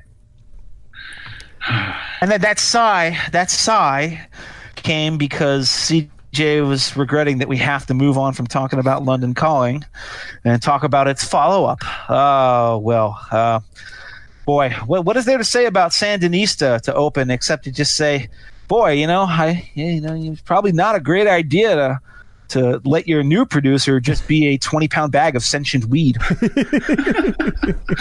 Also, trying to put Oh, out the equivalent of five albums in the course of 12 months. Maybe might not have been the best idea either. Yeah, that too. That too. But who wants to open Sandinista? I mean, this is this is by the way, this is a triple album. London Calling was a double album, right? Famously one of the greatest double albums of all time and wildly successful. So what do the Clash do for an encore? Everybody's declaring them, well, you really are the only band that matters. Well, they say, you know what? We're going to release a triple album. I can only imagine what people must have felt like in the run up to the release of this album. wow, there's a new Clash album coming up, the follow up to London Calling. Oh my God. And it's a triple album?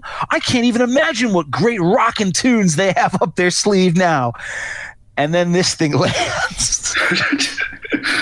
the way the way I think about it is like if London Calling was this exquisitely curated collection of all the Clash's good influences and ideas. Sandinista was like if you took all the leftovers and threw them in some storage uh, units, and then let the dudes from Storage Wars blind bid on blind bid on them, and just pulled out random stuff and threw it together. oh no. It is a mess. I mean, okay, three albums worth. So three records. Um, I think there may actually technically only be two albums worth of actual songs, and the rest are dub remixes. Yes. or backward Uh, songs. I, I don't know how to fully convey the the ridiculous and bloated self indulgence of this record to listeners who aren't already familiar with it. But I'm going to steal a line. Unfortunately, CJ, I'm going to have to steal your line that in the emails that we did before the show, where they said they take a mediocre song and they immediately follow it up with an even worse dub version of the song. Who does that? That's, that's one more time followed by one more dub. It's like, oh man, what the hell is going on with this record? Uh, you know what? I got. I'm gonna have to gather my thoughts here. Scot, Yeah. you want us to go, go first? So this is look. I, I think it's a really bad album, and I know there's this revisionist uh, uh, kind of review that says no, Sandinista is pretty darn good. It might be almost as good as London Calling, and I I just don't buy that for a second. Now. They got 36 at bats, and so um, you know there are a few good moments here. There's no doubt about that. I, you know, uh, Jeff and I were talking via email. Can you make one really solid album out of what actually is on Sandinista, and I, I'm not certain, but you can maybe get close. Um, let's start with the first track, which might be the best track on the whole album, which is the Magnificent Seven. This is an outstanding song, and it's it's um you know it, it's everything happening. Most of this was done in New York City, I believe. Um, and it, it's it's everything happening in that in, in the New York City scene at this point. In essence, it's all the accolades and attention that Rapture gets from Blondie as being like the first. Oh, it's the first kind of rap rock song with Magnificent Seven did it six months earlier and better. Um, unbelievable bass line, which is not by uh, uh, Simonon. It was uh, by uh, uh, uh, the Blockheads bassist at the time, whose name is, is is escaping me. But he ended up playing on the track. This mix, for as bad as the rest of the album is mixed, and we'll get to that in a second, the mix on the Magnificent Seven sounds really good. Just real spacious mix. So there's lots of, of area for these you know chimes and these little things that you pick up upon multiple listens. Uh, the Magnificent Seven is a great song. Might be the best song on the album. Bye to the boss. It's our profit, it's his loss. But anyway, the lunch bell rings. One out through your pie.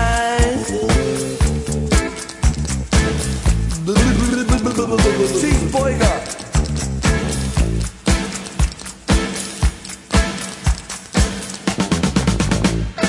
What do we have for entertainment? Cops kicking gypsies on the pavement. Now the news has left to attention. Lunar landing of the Vintage Convention. Italian monster shoots a lobster. Seafood restaurant gets out of hand. Car in the fridge, a fridge in the car.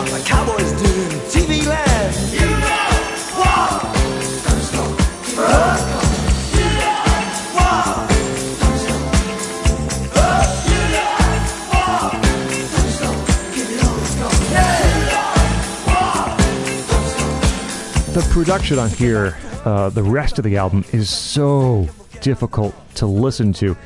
This dense, echo-filled uh, production. Songs like uh, uh, "Crooked Beat" and "Rebel Waltz" and and something about England. Man, "Rebel Waltz" could be this nice kind of sweet little song if every snare drum hit didn't reverberate for the following six seconds. It's just really hard to get through. And I don't think the songs are as good as they had been on the previous albums either. Again, probably a byproduct of trying to crank out uh, the equivalent of five albums in basically a year between London Calling and and Sandinista, and having no backup before that. They, they, had no songs when they went in to record London Calling. So there's a whole stretch here that I think is uh, uh, like Let's Go Crazy. If music could talk, that's just there's just nothing happening there. Um, there's some reggae beats. I don't think it's done very well. The Equalizer the lyrics are, are really off. Um, the highlights here in Magnificent Seven, yeah. Uh, Somebody Got Murdered is a good song. Uh, real distinctive sound to it. Great guitars.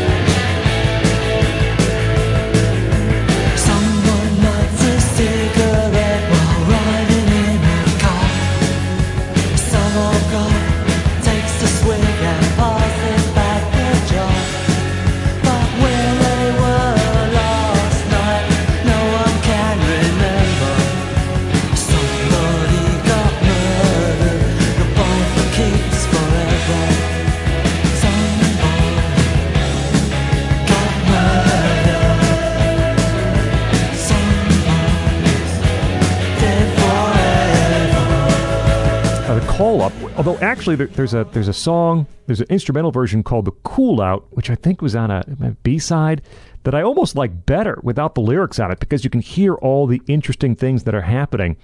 Kind of a funk, almost a funk style song with a lot of interesting uh, instrumentation uh, on on the call up, which is also uh, the Cool Out.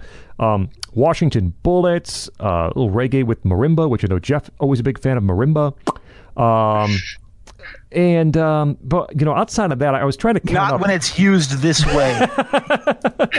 I was trying to count up, but I think maybe there are eight songs of the 36 that I I would pull off and say, you know, these are fully realized, well produced, good sounding songs, and everything else is largely a mess, including side six, which is largely, almost entirely dub style remixes of previous songs in the album.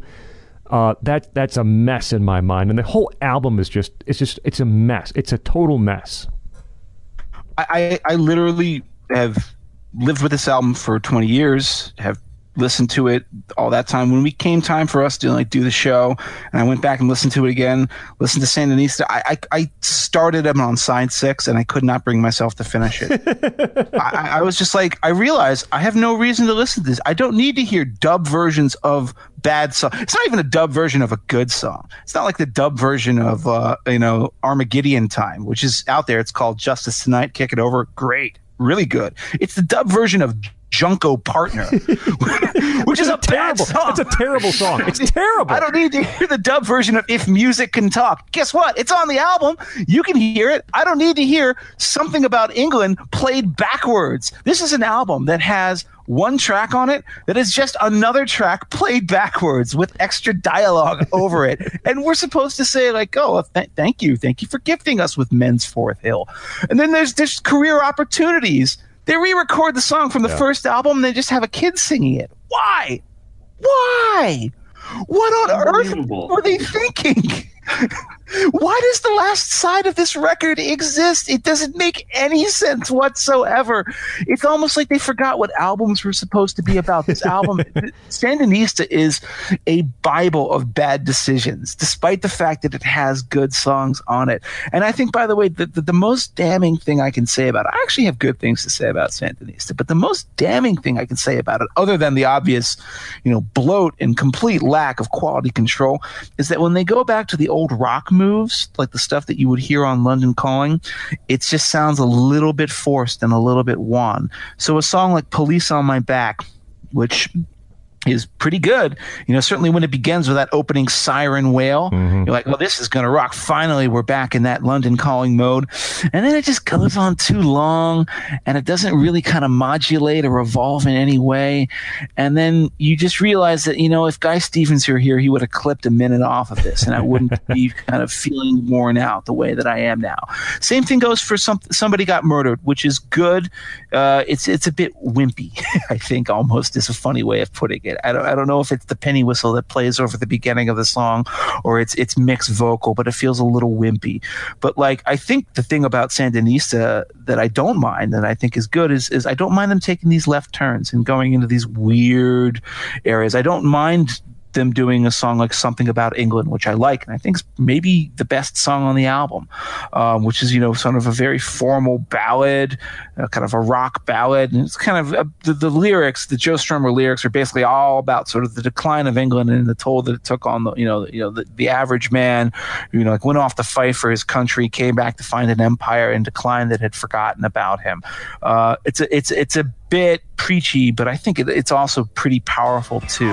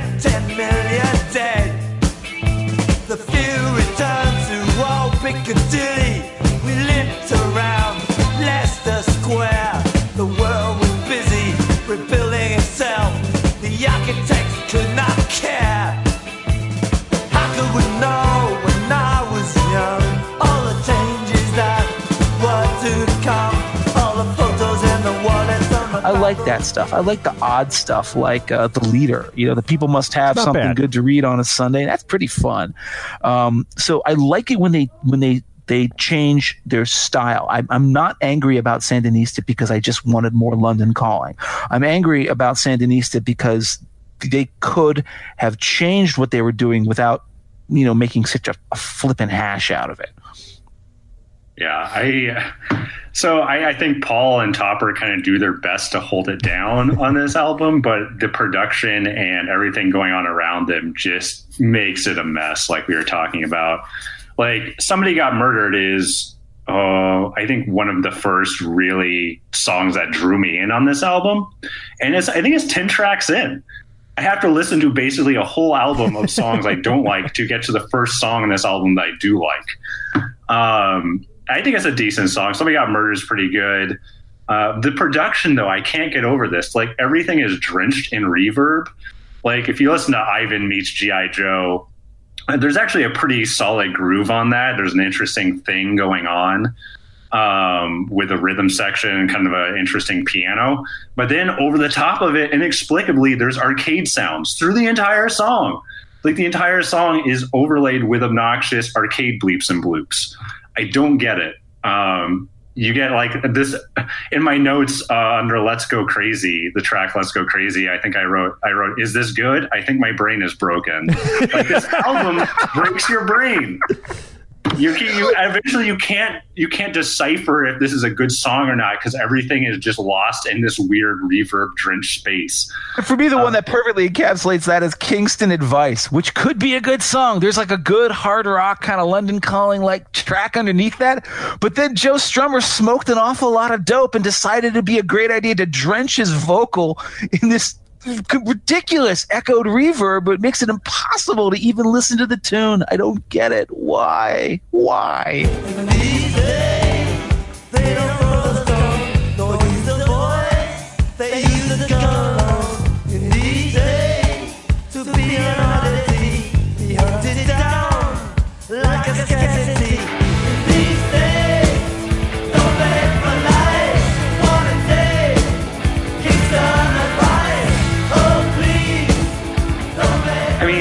On My Back is a pretty good song, is decent, but it's 19 tracks in. You have to go 19 tracks just to get to the first kind of decent Clash rocker on this album.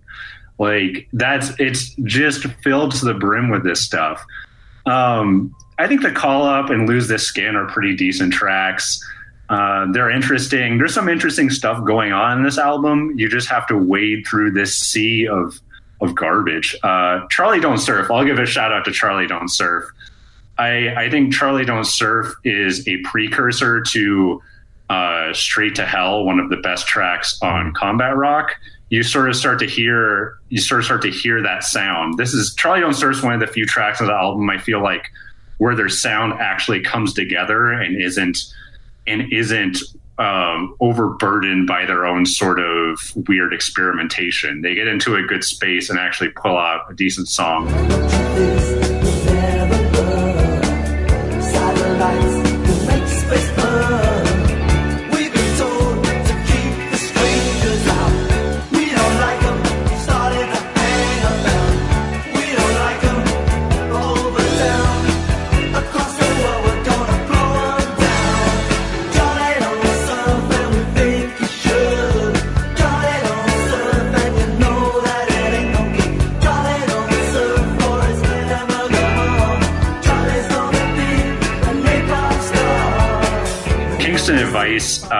Has a nice chunky rock feel, but like you said, it still has its problems. I mean, by the time I got to the kids' version of Career Opportunities, I just wanted to throw my computer out the window. Um, but I think there's a there are some good tracks on here, but you really have to put in the time to listen through and try and figure out what the Clash are doing, and they work against themselves on on so many of these tracks. There could have been five or you know five to ten more good songs on this album if they had pared back and uh, figured out what they were doing, and instead it's just it's just a dog's breakfast. I mean, again, this is an album full of legendarily bad decisions. Uh, I, I think of "Lose This Skin," uh, which anybody who knows the song already is is already cringing. Uh, I think that could have been the best song on Sandinista, literally, and, and couldn't be different, more different from anything the Clash had done before. Driven by violins, fiddles, bagpipes, really powerful rock track too underneath it with with of course as as, as CJ said you know Paul and Top are doing their doing their best to save these people from their worst instincts but then all of a sudden they decided to hand the vocal off to this other guy named Tymon Dogg, this this uh, Scottish singer who warbles. You know, I, I joke about how I've never heard Rush. I, I imagine this is what Geddy Lee sounds like when he wakes up in the morning with a frog in his throat. And, and, I, and I want us to play this song on this show. I want us to excerpt this because I want you to hear just how beautiful and how you, you hear the song when it comes in. The violins just all start trembling and, and you know, tr- you know, trilling with their fiddle comes in, and it's just like, wow, this is gonna be great. Then you hear, you know, Mick is playing that little guitar line on the time, like, this is great. The Clash are rocking again, and then all of a sudden, come with me, and you're like, oh no, oh no, Clash, what have you done? what have you done?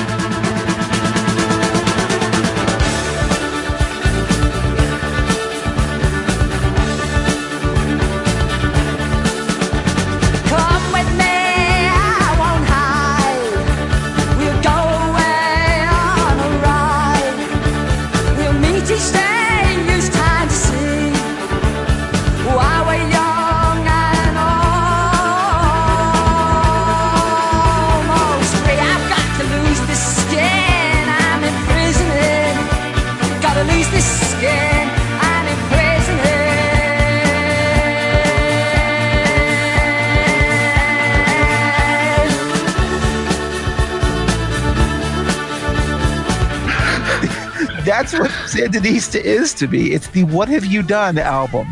Um, the places where it succeeds, though, are the ones where I think they make those left turns. CJ talked about them. I, I won't spend too much time on them. I, I really love the sort of ambient. Um, dubby uh, boy it almost reminds me of, of like sort of 1973 1974 era can songs like charlie don't surf that's a great song. And the other one i really like and it should have ended this album they should have you know made this a, a lot fewer tracks and the album should have ended with the street parade. The street parade i think is kind of the only time where you know the production the sort of you know smoked out reverb heavy watery, echoey production really just works in service to the song. I love, you know, that idea about, you know, getting lost among the street parade. And when, when Strummer sings that, and of course his voice gets very echoey again, the reverb is six seconds long, as Scot says, it works. It works in the song. It works for the conceit that they're trying to sell. That's the kind of left turn the Clash could have gotten away with.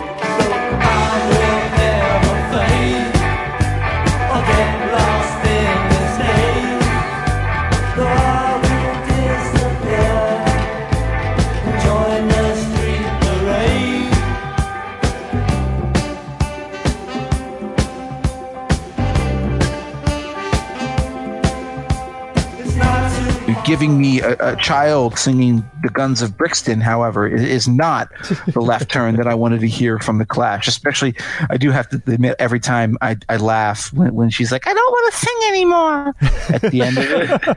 Um, it. It's like stuck on the end of one of the songs. I can't even remember which one it is. It, it, it might be like "Let's Go Crazy" or something like that. Um, but yeah, yeah th- that is the that is the only like you know like stupid moment that still makes me laugh. Where the girl's like, "Oh, Guns of Brixton, I'm done now. I want to go." okay, that's pretty funny. But yeah, what a mess. Well, they cleaned things up a little bit for the uh, the next effort, which, uh, if people just know the Clash from listening to the radio, well, two of the uh, songs you know are going to be on Combat Rock in uh, 1982. They uh, they revert back to their original manager. Bernie Rhodes is is back on board. Uh, This was mainly a Joe Strummer move, if I recall correctly. And even by this point, there's some division starting between Strummer and Jones in, the musical direction of the band, and it would uh, it would manifest itself in combat rock. Mick Jones did an entire mix of this album with kind of longer, dancier uh, lengths, and they almost made combat rock a double album again, right? Yeah, and um, so Mick Jones mixes it, and no one wants to use it. They bring in Glyn Johns to remix it to bring it down to a reasonable uh, number of songs, and they would cut. They were cutting minutes off some of these songs from the from the Mick Jones mixes. And there's a uh, I don't know if you guys have read Glyn Johns' uh, uh, book, but there's a uh, he recounts mixing combat rock, and uh, they brought him in, and they. They, he, he finished the, the job, and they were all going to meet at 10 a.m. to talk about the mixes that Glyn Johns had done. So they were there, and Joe Strummer was there, and, and, and they talked and they remixed. And Mick Jones didn't show up until I think seven o'clock that night, so nine hours late. And they play it for him. Glyn Johns plays it for him, and uh, and and and Jones is silent. And Glyn Johns says, "Well, what what do you think?" And Mick Jones says, "Well, um, you know, there's some changes I, I definitely want made to a couple of those songs." And Glyn Johns says, "Well, let me tell you." If you were here at 10 o'clock this morning, we would have taken your advice and made some changes. But being this, if you could not be on time as the rest of us were, uh, no, I'm done. This is the mix. And that's how Combat Rock came to be. So there's already some strife. But uh, for me, guys, this is a this is an album, a story of two halves on the album. Uh, the first half has both of the singles and Know Your Rights and a few other tracks that are really good. I think Combat Rock falls apart pretty badly on the back half, uh, the second side of Combat Rock. It's their best selling album in the U.S. Uh, again, has two of the songs, two of the best known songs, and the last gasp of the band as well, because the next one, uh, ooh, well, let's just save that for later. Combat Rock. Who wants to start? I'm going to just tell you right now, this album's way better than I remember it being. I went back to it, um, you know, just in the last week or two, in the context of the show, and I found myself thinking, well, this is I'm I'm really liking a lot of this music in a way that I had never been previously able to appreciate, and I think that some of that has to do with being exposed to, you know, a wider world of music, uh, a wider wider world of sounds. I mentioned Can earlier. It seems like the strangest comparison, but I swear to God, if you go listen to like Soon Over Babaluma or Future Days or like some of the stuff off of Unlimited Edition, Can did a whole like series of recordings they called their ethnological forgery series, where they're like, you know, play they're these bunch of Germans. Uh, then they go play and like, well, let's just do what we think um, Brazilian music sounds like, or you know what, uh, you know, like you know Native American music might sound like. Uh, this is the Clash kind of doing something similar to that. You get a lot of very drony, jammy vibes coming off of this record that I think actually serve it well. And I almost wonder if it's Glyn Johns who saved this record because I feel like it's of a piece with Sandinista that, you know, I think CJ, when we were talking about this in the run up to the show, said, like, yeah, you got to go through Sandinista to get a combat rock. And he has a point there that, like, this is that sort of sound, that sort of interest in a diverse rock world, uh, but a little more disciplined and a little more harnessed. And I haven't I, those those original Mick Jones mixes of the album are available. You can get them on bootleg. Um, but I haven't really listened to them too carefully, and I just wonder if it, it sounds a lot more, well, frankly, crap, uh, Sandinista like crap on the original mixes that it does when you got a pro in to sort of smooth out the rougher edges. Obviously, the first half is better than the second half, but I actually don't think the second half falls apart that much. The only thing on this record that I really don't like is uh, I, I just, as a rule, have to hate any song where Allen Ginsberg makes an appearance. It's a hard and fast rule. I mean, listen, you know, ghetto.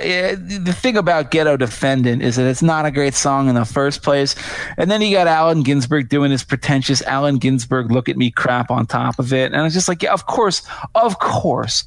Uh, Why am I surprised that of all of the New York poets, celebrity, look at me types that would find their find their way into a Clash recording session, it's Allen Ginsberg. I'm almost surprised that he didn't insist on taking a five minute long harmonium solo in the middle of it, because th- that's that's just what he does. But uh, I I think this album is a lot better than I remembered. The famous songs, I don't even feel like. Uh, are worth discussing. Does anybody need to have me explain "Rock the Casbah" to them? I mean, I will actually only say about "Rock the Casbah" that that people don't realize that that was written by Topper Headon. All that it. entire song Yeah. musically, he not only that he played every instrument on that track. I think except maybe for the bleepy bloopy Space Invaders voices that come in near the end. Uh, that, that sounds like a Joe Strummer thing. Um, Joe wrote the lyrics, but man, that, that guy could write a dance track. He had, he, knew what he was doing with that. Uh, but there's some some some less well known songs on this record that I actually really like, like "Overpowered" by Funk. You know, that's a really good groove. part of the swarming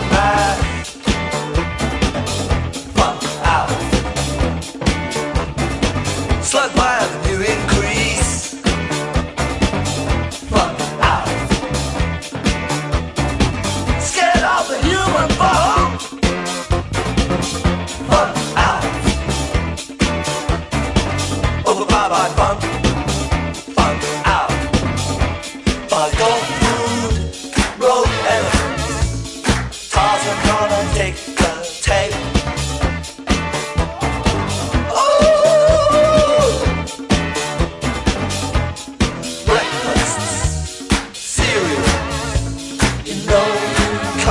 Escape.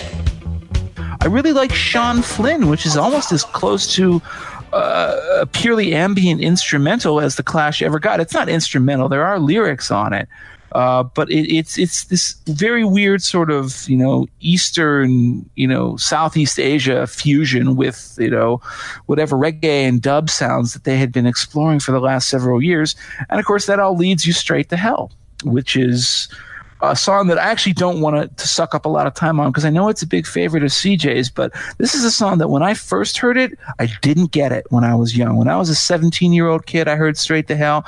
I was just like, uh, I know I'm told that this is a good song, but this does nothing for me. But I hear it as a 38 year old and I get it. It's an amazing song. Not just lyrically, where it's about the sort of you know the Vietnam GI kid experience, uh, but sonically and musically, it, it's unlike almost anything else the Clash would ever do, and I think it's it's it's one of their finest achievements. No, yeah, I think this is. I got this album before I got Sandinista and the original album, so this album has sort of a little bit of a nostalgia factor for me. Not as much as London Calling, but it was the album I probably listened to, um, you know, uh, second most. And I think it's I think it's a good album. If you looked at it, if you counted up the tracks that were good versus not good, you might be tempted to say the album was a failure. But it also has some of the best tracks that the Clash recorded. Um, it has two of their biggest hits, and it has "Straight to Hell," which is uh, also a standout track. I think you know, uh, "Know Your Rights" is a fun song. It's uh, if you are 16 or 17 and listening to it, it's definitely a jam. if you're a little bit more jaded, uh, I don't I don't bob my head as much anymore because it's you know the shock is kind of gone. There, there, there's something there's something a little bit kitschy about this is a public service announcement with guitar. Yeah, bop, bop, bop, but they do they do interesting things on this album, and you can hear a little bit of the experimentation from Sandinista, like overpowered by funk. Has a good groove, and as you're listening to it, it's almost towards the end of the song. They start doing really weird, interesting things with it, and then it fades out. They have all this interest, interesting stuff going on, and uh, it's not as much of a kitchen sink kind of thing as Sandinista, but if you listen to it, there's some cool things going on, like the end of Overpowered by Funk. Um, they get into some kind of weird uh, ideas and different sounds there.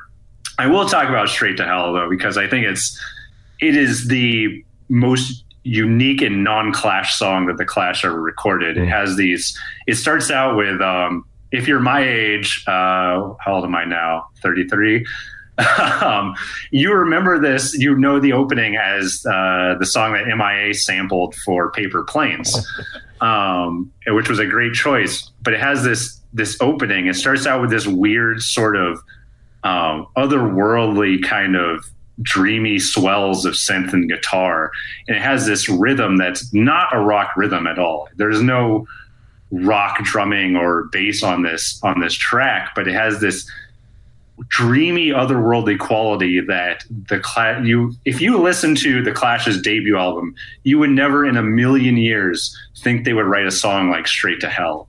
It is far above anything else that they had even considered in their early years, and I think it's it shows how far they came as musicians and songwriters and um I like just listening to the drums is so weird to think about that that the Clash recorded this song. It doesn't sound like anything else in their catalog. Let me tell you about your blood bamboo kid.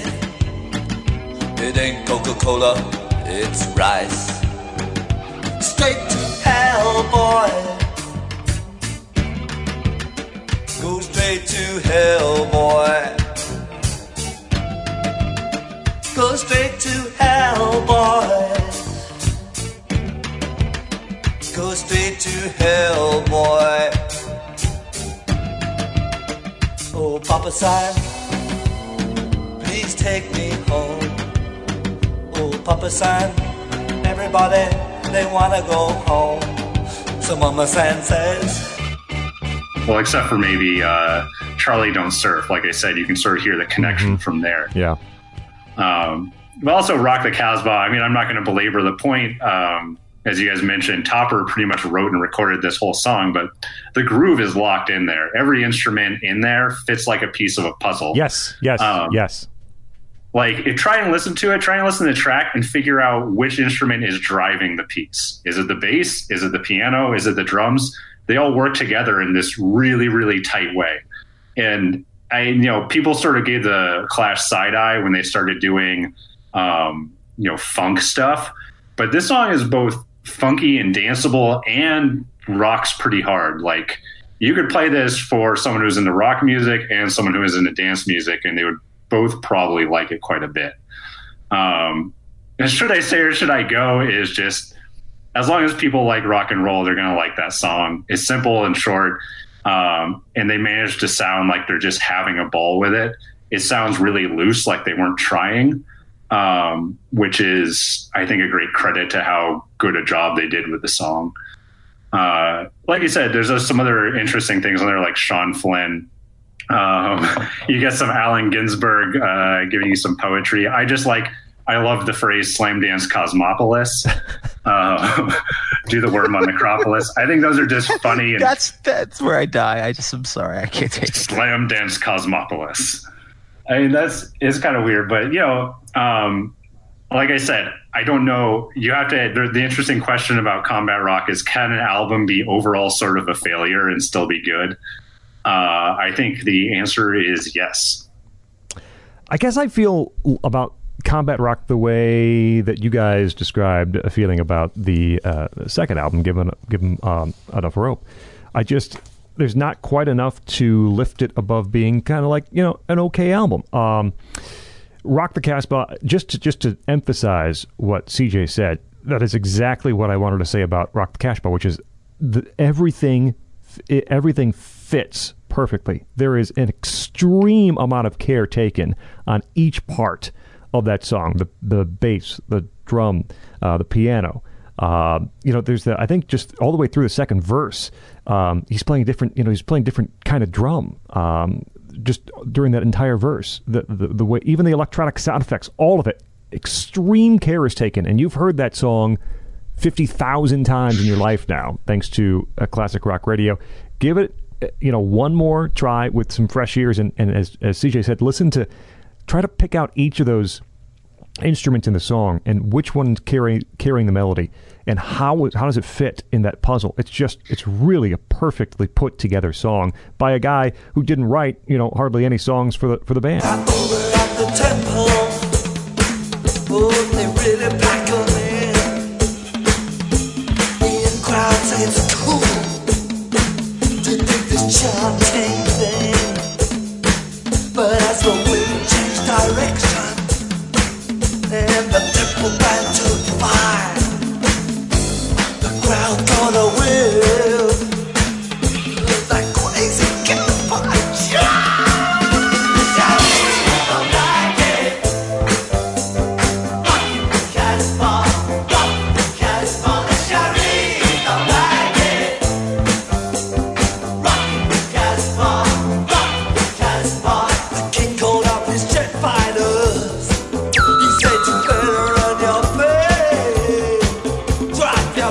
Uh, know your rights. I didn't like the first few times that I heard it, but it actually grew on me a little bit, uh, despite, uh, as Jeff mentioned, kind of that, that introduction. But you know, your three rights and, and kind of the, the, the, the twist. You know, it's been suggested this is not enough that you have three rights, and of course, Oh, if you you try know, to- that's a great ironic line there. I mean, Yes. I'm doing, the whole song is kind of uh, a little overt, but that last line always gets me. It has Yeah. been suggested in some quarters that this is not enough. Oh, no, your rights. These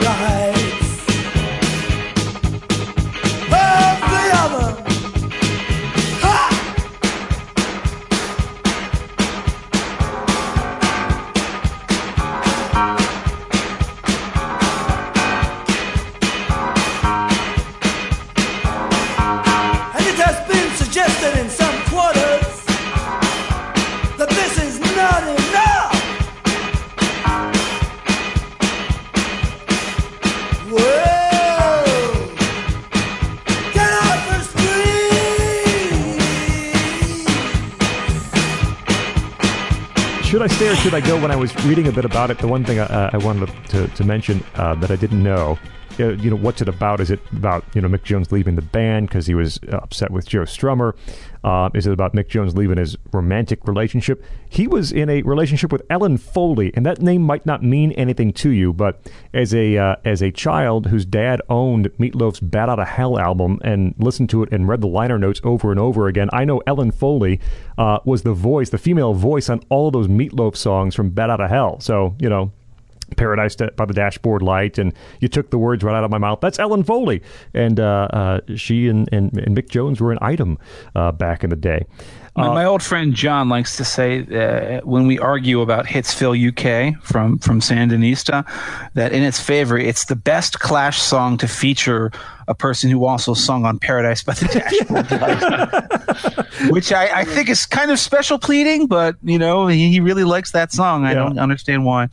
Um, and then yeah, I mean the second side just gets a little rough for me. I, I'm, I'm I don't like Sean Flynn very much. Um, Atom Tan, you know, maybe the, the Allen Ginsberg song doesn't do a lot for me.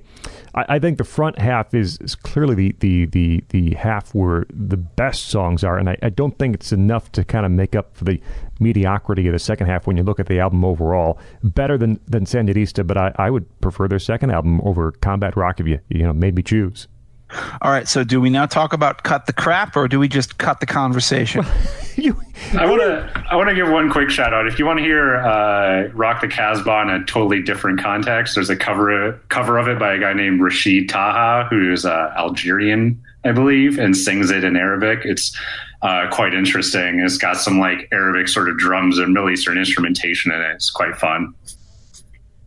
what do we what do we do about the end of the clash um, okay so short version uh, the clash's interpersonal uh, troubles come to a head uh, mick jones gets fired from the band uh, by the rest of them by strummer and uh, by paul simonon uh, topper headon had become addicted to heroin and had basically ceased to be functional as a drummer. And so they had to let him go. They didn't want to but they, they, they didn't have an, a choice. So it was basically strummer and simonon left. And you know this is of course the clash's biggest selling album combat rock and they don't want to quite hang it up yet. But then mick jones gets fired and then they se- suddenly sit up and say to themselves you know oh, oh crap we just fired the guy who wrote most of the music for our band. And uh, boy i'm going to make a confession Yeah. to all you fans I, I, I, i'm a as i said you know was a long time hardcore fan of the clash you know, you know, a true, uh, you know, consumer of all their B sides, their rarities, their bootlegs, their concert recordings. To this day, I have never heard a note of Cut the Crap. I simply refused to listen to it. I still don't know what it sounds like. I have nothing to say about this except that there is a song on the album that is actually called Finger Poppin', which to me is So- kind of really all you need to know about Cut the Crap. You've got a song called Finger Poppin'. Yeah.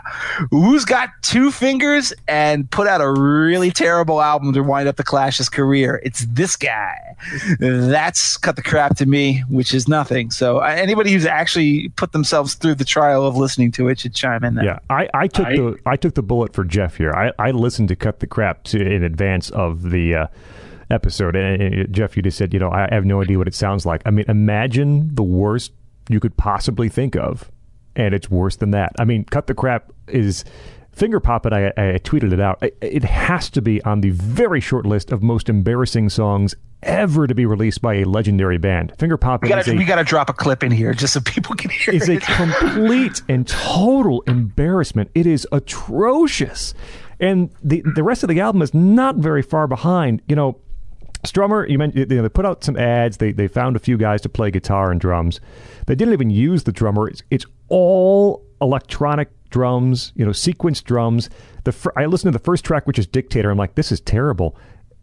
And the second track, Dirty Punk, is worse. And the drums. This is how the drums are supposed to sound. This is that's that. This is the horrible realization. This is how the album is supposed to sound. Um, Strummer apparently at some point just kind of threw his hands up and left, which meant the manager who co-wrote the album and had never, you know, made music but managed music was in charge of putting together an album. And yes, it sounds like a band's manager has put together an album. There's this group like soccer-style chanting on about half the tracks during the choruses. We Are the Clash is just ridiculously awful. Um, it's it's it's it's worse than you think. So maybe you know, like you've gotten through six albums and you still feel the need to announce to your listeners that yes, indeed, we are the Clash, you've got some identity crisis issues going on with I, your band. I mean, I guess it was like Yeah. it was a Pink Floyd situation where they weren't sure. You know, Mick Jones was saying, "I'm going to go tour as Mick Jones's Clash," or you know, Jeff Lynne's ELO, and so that, that it may have been written in response to that, saying, "No, no, no, we're the Clash," even though you know Strummer doesn't even sing the chorus. It's a soccer style chant chorus. Cut the crap. Again, I can't recommend anyone listen to it unless you're in it like a metal machine music kind of mood.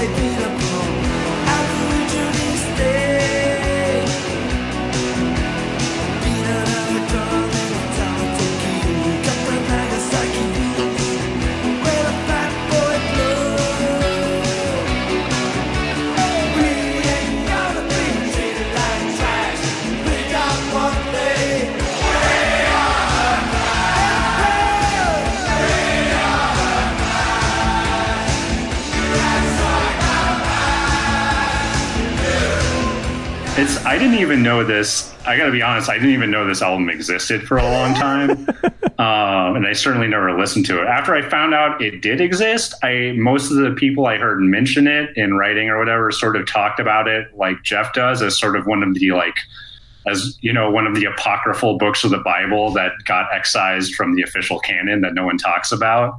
It's it's You like know- that Velvet Underground. It's like that Velvet Underground album after Lou Reed left called Squeeze. where it's, just, it's just Doug Yule playing a bunch of stuff written by the band's manager. I mean, it's actually almost exactly like that. Yeah. Come to think of it, I, I, I listened to about half of it. Um, in my notes, I had it says the opening track is Dog Vomit. Yeah. Um, we are the Clash. I found really offensive. A because half of the Clash was gone, and and B the worst part is is the song is called "We Are the Clash," but it sounds like a really really blatant ripoff of the Sex Pistols, Mhm. like uh, almost ten years after the fact.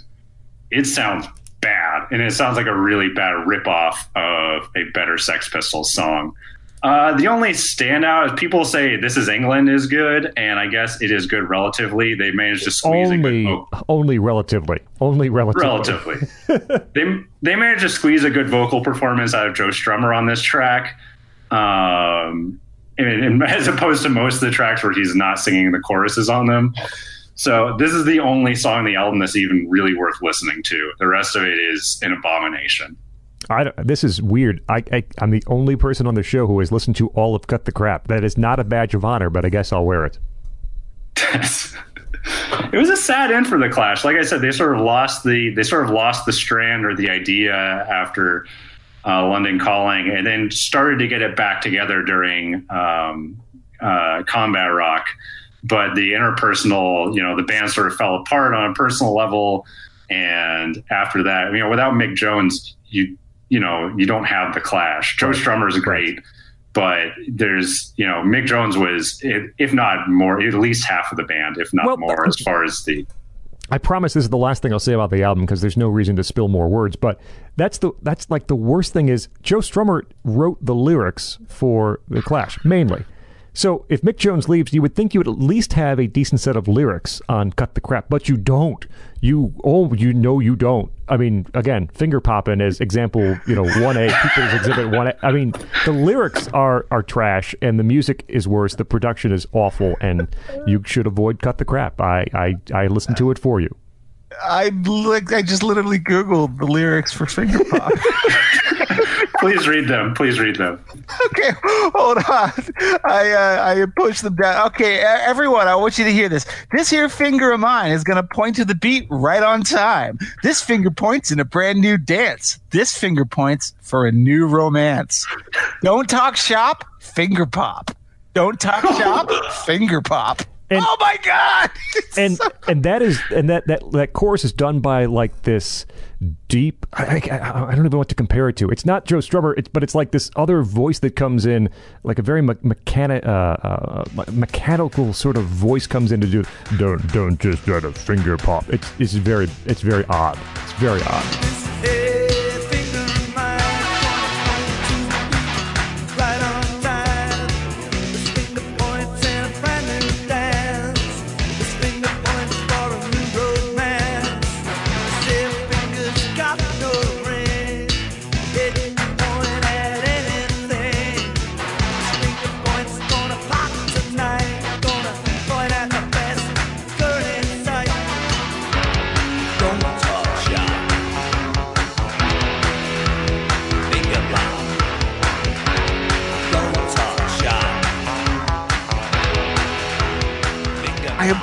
It's, it's so funny. I, I'm gonna have to listen to this song as we do post production now. I'm go, I'm, go, I'm going to to break the veil and finally hear finger popping. It's almost like could it be any worse than it's been described? I have a feeling that it may well be. it may well be. Anyways, yeah, it is a sad end. By the way, before we wrap up, you know, both members of the Clash went on to have uh, both the, the key members, uh, uh, Strummer and Jones, went on to have solo careers. Uh, Strummer with Joe Strummer and the Mescaleros, and uh, Mick Jones with uh, Big Audio Dynamite. And I'm going to confess, I, I'm you know I've heard a couple of from BAD songs, you know, on the radio. They had some success, but I'm really not into either of them. Uh, you know, CJ, do you have any any thoughts on the, any of those stuff before we move into the end? Yeah, Joe Strummer's last album with the Mescaleros um, was pretty decent. I liked it a lot when it came out. I listened to it again not too long ago, and it was kind of underwhelmed by it. I thought it was a little bit schmaltzy. Um, he does a cover of Bob Marley's Redemption song that should have never been done. It's just him on acoustic guitar, and it, it someone should have convinced him not to do that. But um, it has some good little tunes on it. There's a couple rock songs that actually sort of get back uh, some of the some of the feeling of the Clash and some of the tightness that he lost after London Calling. Um, there's a there's a few rock songs on there that I think are actually pretty good, and it, it was great to hear Joe Strummer sort of getting his footing back and and putting out some decent songs. Uh, in his later career, that was the last album. I think. I think his last album came might have come out posthumously, or not very long after, if not. Um, but it might be you might you look it up. Uh, Joe Strummer and the Mescaleros. Their last album is uh, uh, sort of a good way to close out Joe Strummer and uh, some of the Clash without having to listen to Cut the Crap. ah, then there we go. There, uh, that's the political beats look at uh, the Clash with CJ Ciaramella, Reason Magazine, Reason.com, or at CJ Ciaramella on Twitter. We come to the point of the episode where each of us pick out our two albums that you should own from our chosen band and five songs you need to hear. And we always allow our guests to go first. So, CJ, the floor is yours. Your albums and, and your five songs, please. All right. Uh, for my two key albums, obviously you got to go with London Calling. There's no question about it. It's the best album the Clash ever put out. It's one of the best albums ever made. Uh, you could make an argument for it as the best rock double album ever you might get some objections there, uh, but you couldn't make an argument for it. Uh, my second album, if I was doing my personal album, I might be tempted to go with Combat Rock just for nostalgia. Um, but if you were looking for the definitive Clash, you have to go with their debut album as well. Their uh, 1977 classic punk release, self titled debut. Uh, it has all the snotty British punk you could ask for. It talks about the bad old days of London. Uh, it is about police and thieves and all sorts of good things. For my five songs, uh, I think I'm going to go uh, from their first album. I'll go with Career Opportunities because I think that's a great example of the early Clash and their lyrical themes and uh, a great punk tune as well. It's uh, fast and aggressive. Uh, and gets in and gets out in a short amount of time, which the Clash would later have issues with. then you get into London Calling. Uh, I had a lot of trouble narrowing this down because there's so many great songs off this album. Um, Spanish Bombs, I mentioned, is my absolute favorite Clash song. I think the the songwriting and what they managed to do with it is incredible uh, for a fairly simplistic song. The lyrics are amazing, uh, and it just sounds great. The guitar line and the melody are fantastic. Guns of Brixton um, is the best reggae or dub influence song. It's pretty much a straight up dub song that the Clash ever did. Um, it manages to be extremely punk and also uh, a heavy dub track at the same time.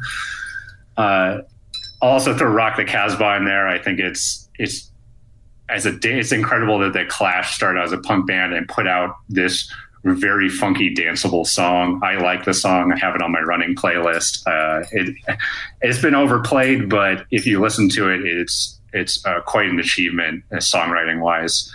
My last one, I really had trouble narrowing this down, but I think I'm going to go with the Clampdown because I think it is the most anthemic, anthemic rock song uh, that the Clash put out that also ties in lyrically with what they were all about. Their idea of uh, of fighting against uh, sort of mediocrity and reactionary politics and not giving up or selling out. Um, and of course, there's the uh, added layers of fighting the fascists and you know the jackboots and such. I think it sums up a lot of what the Clash were about in a very concise and really, really listenable song. Uh, all right, so uh, we're going to have some duplicates here. Uh, my, that's fine. It's fine. That just means that we feel strongly about it. You definitely should hear those songs. Uh, my two albums, The Clash, the uh, the debut album, and London Calling, for all the reasons we talked about previously. Uh, five songs, career opportunities from the first uh, album. Uh, uh, from Give 'em Enough Rope, Julie's been working on the Drug Squad. I, I like that one quite a bit. Spanish Bombs and Clampdown, which also were both chosen by uh, CJ. I think Clampdown probably, probably is my favorite Clash song, period. And uh, as much as I dislike Sandinista, man, The Magnificent Seven, I think, is a song that you should hear. So that'll be my fifth. And as a bonus, um, uh, it's not a part of the five, but I didn't get a chance to mention this earlier. There was a, an EP just before London Calling called Cost of Living, and there's a song in there called Capital Radio which uh, which starts with this very melodic, very pleasant, like kinksy riff, and then of course goes into a full tilt Clash attack on London radio because they wouldn't play Clash songs. It is well worth a listen. Capital Radio, just a little bonus there. Uh, Jeff. Well, uh, surprise, surprise! Uh, it's going to be the Clash's debut album, in London Calling. Uh, for all the reasons that have already been laid out, I don't need to repeat them. These are two albums that every person who you know, wants to be at least somewhat musically literate has to own. And you're not going to, you know, own them grudgingly. You're going to treasure them because they're both masterpieces. For my five songs, I decided to do something a little different and specifically choose songs that weren't on those albums. So, like, if I were just going to say, like, what are the five cl- best Clash songs? Well, I mean, come on, it could be five London Calling songs, but I'm not going to choose anything from the first album or from London Calling. Instead, I'll go with other ones. So, my first of, of the Clash songs, five tracks that aren't on those records would be Jail Guitar Doors. It's a B side. It's a B side of Complete Control from 1977. Uh, we talked about it. It's kind of one of the one of the great you know uh, you know Clash songs about celebrating you know rebels and uh, people who've gotten into trouble with the law. Uh, I, I, I love it. I love that chorus so much. Uh, second song would be from Give 'Em Enough Rope, and that's Safe European Home. man, the, the humor in that song, sort of also the, the the biting and you know withering social observation that does not spare uh, the band themselves uh, is something that always has made an impression on me. Uh, second from that album would be Julie's been working for the Drug Squad, which as we talked about, it's just a, a, riot. It's just so funny. And the first time you hear the Clash write a song musically and lyrically that will make you laugh as you listen to it. You will laugh. It is so fun. And then the last two songs I'll pick are from Sandinista. And you know, boy, you know, this is a difficult record as we've explained at great length. But I think that there is a lot worth salvaging about something about England I think is the Clash going in a very different, much more formalized route musically, but that works really well for them. And I think there's a lot of pathos and a lot of power to Joe Strummer's lyric on that song. And then finally, the last one is the Street Parade, which is a song on Sandinista, but also I think stands in for what was most successful about the experimentation on combat rock as well. That very dubby sound, very kind of dreamy, floating away uh, music uh, that takes them into a realm that couldn't be further removed from their punk origins, but feels equally as valid for what Strummer and Jones, Simonon and Headon were trying to get at. I really love the Street Parade, and uh, I, I, really think it, it, if they had somehow managed to make a single album out of this record and put that one at the end, people would think a lot more kindly about it than they do about the mess that we're currently left with. Uh, but you know what? what? What else can you say about the Clash? This is the band that gave us London Calling. And, and that's enough. I mean, really, that would be enough. Uh, thank you. Thank you to our guest today as we talk about The Clash. She is CJ Ciaramella, criminal justice reporter for Reason Magazine. Follow him on Twitter at CJ Ciaramella. Find his stories at reason.com. CJ, thank you so much for joining us on Political Beats. It was my pleasure, guys. Stay light, stay free. uh, Jeff, find Jeff Blehar on Twitter at esotericcd. Hey, happy, uh, happy uh, Merry Christmas, Happy New Year, our last episode of 2018. Happy holidays, my friend, and happy holidays to all of our listeners. We will be back in the new year. Uh, again, Jeff at EsotericCD on Twitter. My name is Scot Bertram. Find me on Twitter at Scot Bertram. The show's on Twitter at political underscore beats. Join the conversation there. Also, please subscribe to our feed for new episodes. iTunes, Google Play, Stitcher, TuneIn, nationalreview.com is where to find them. This has been a presentation of National Review. This is Political Beats.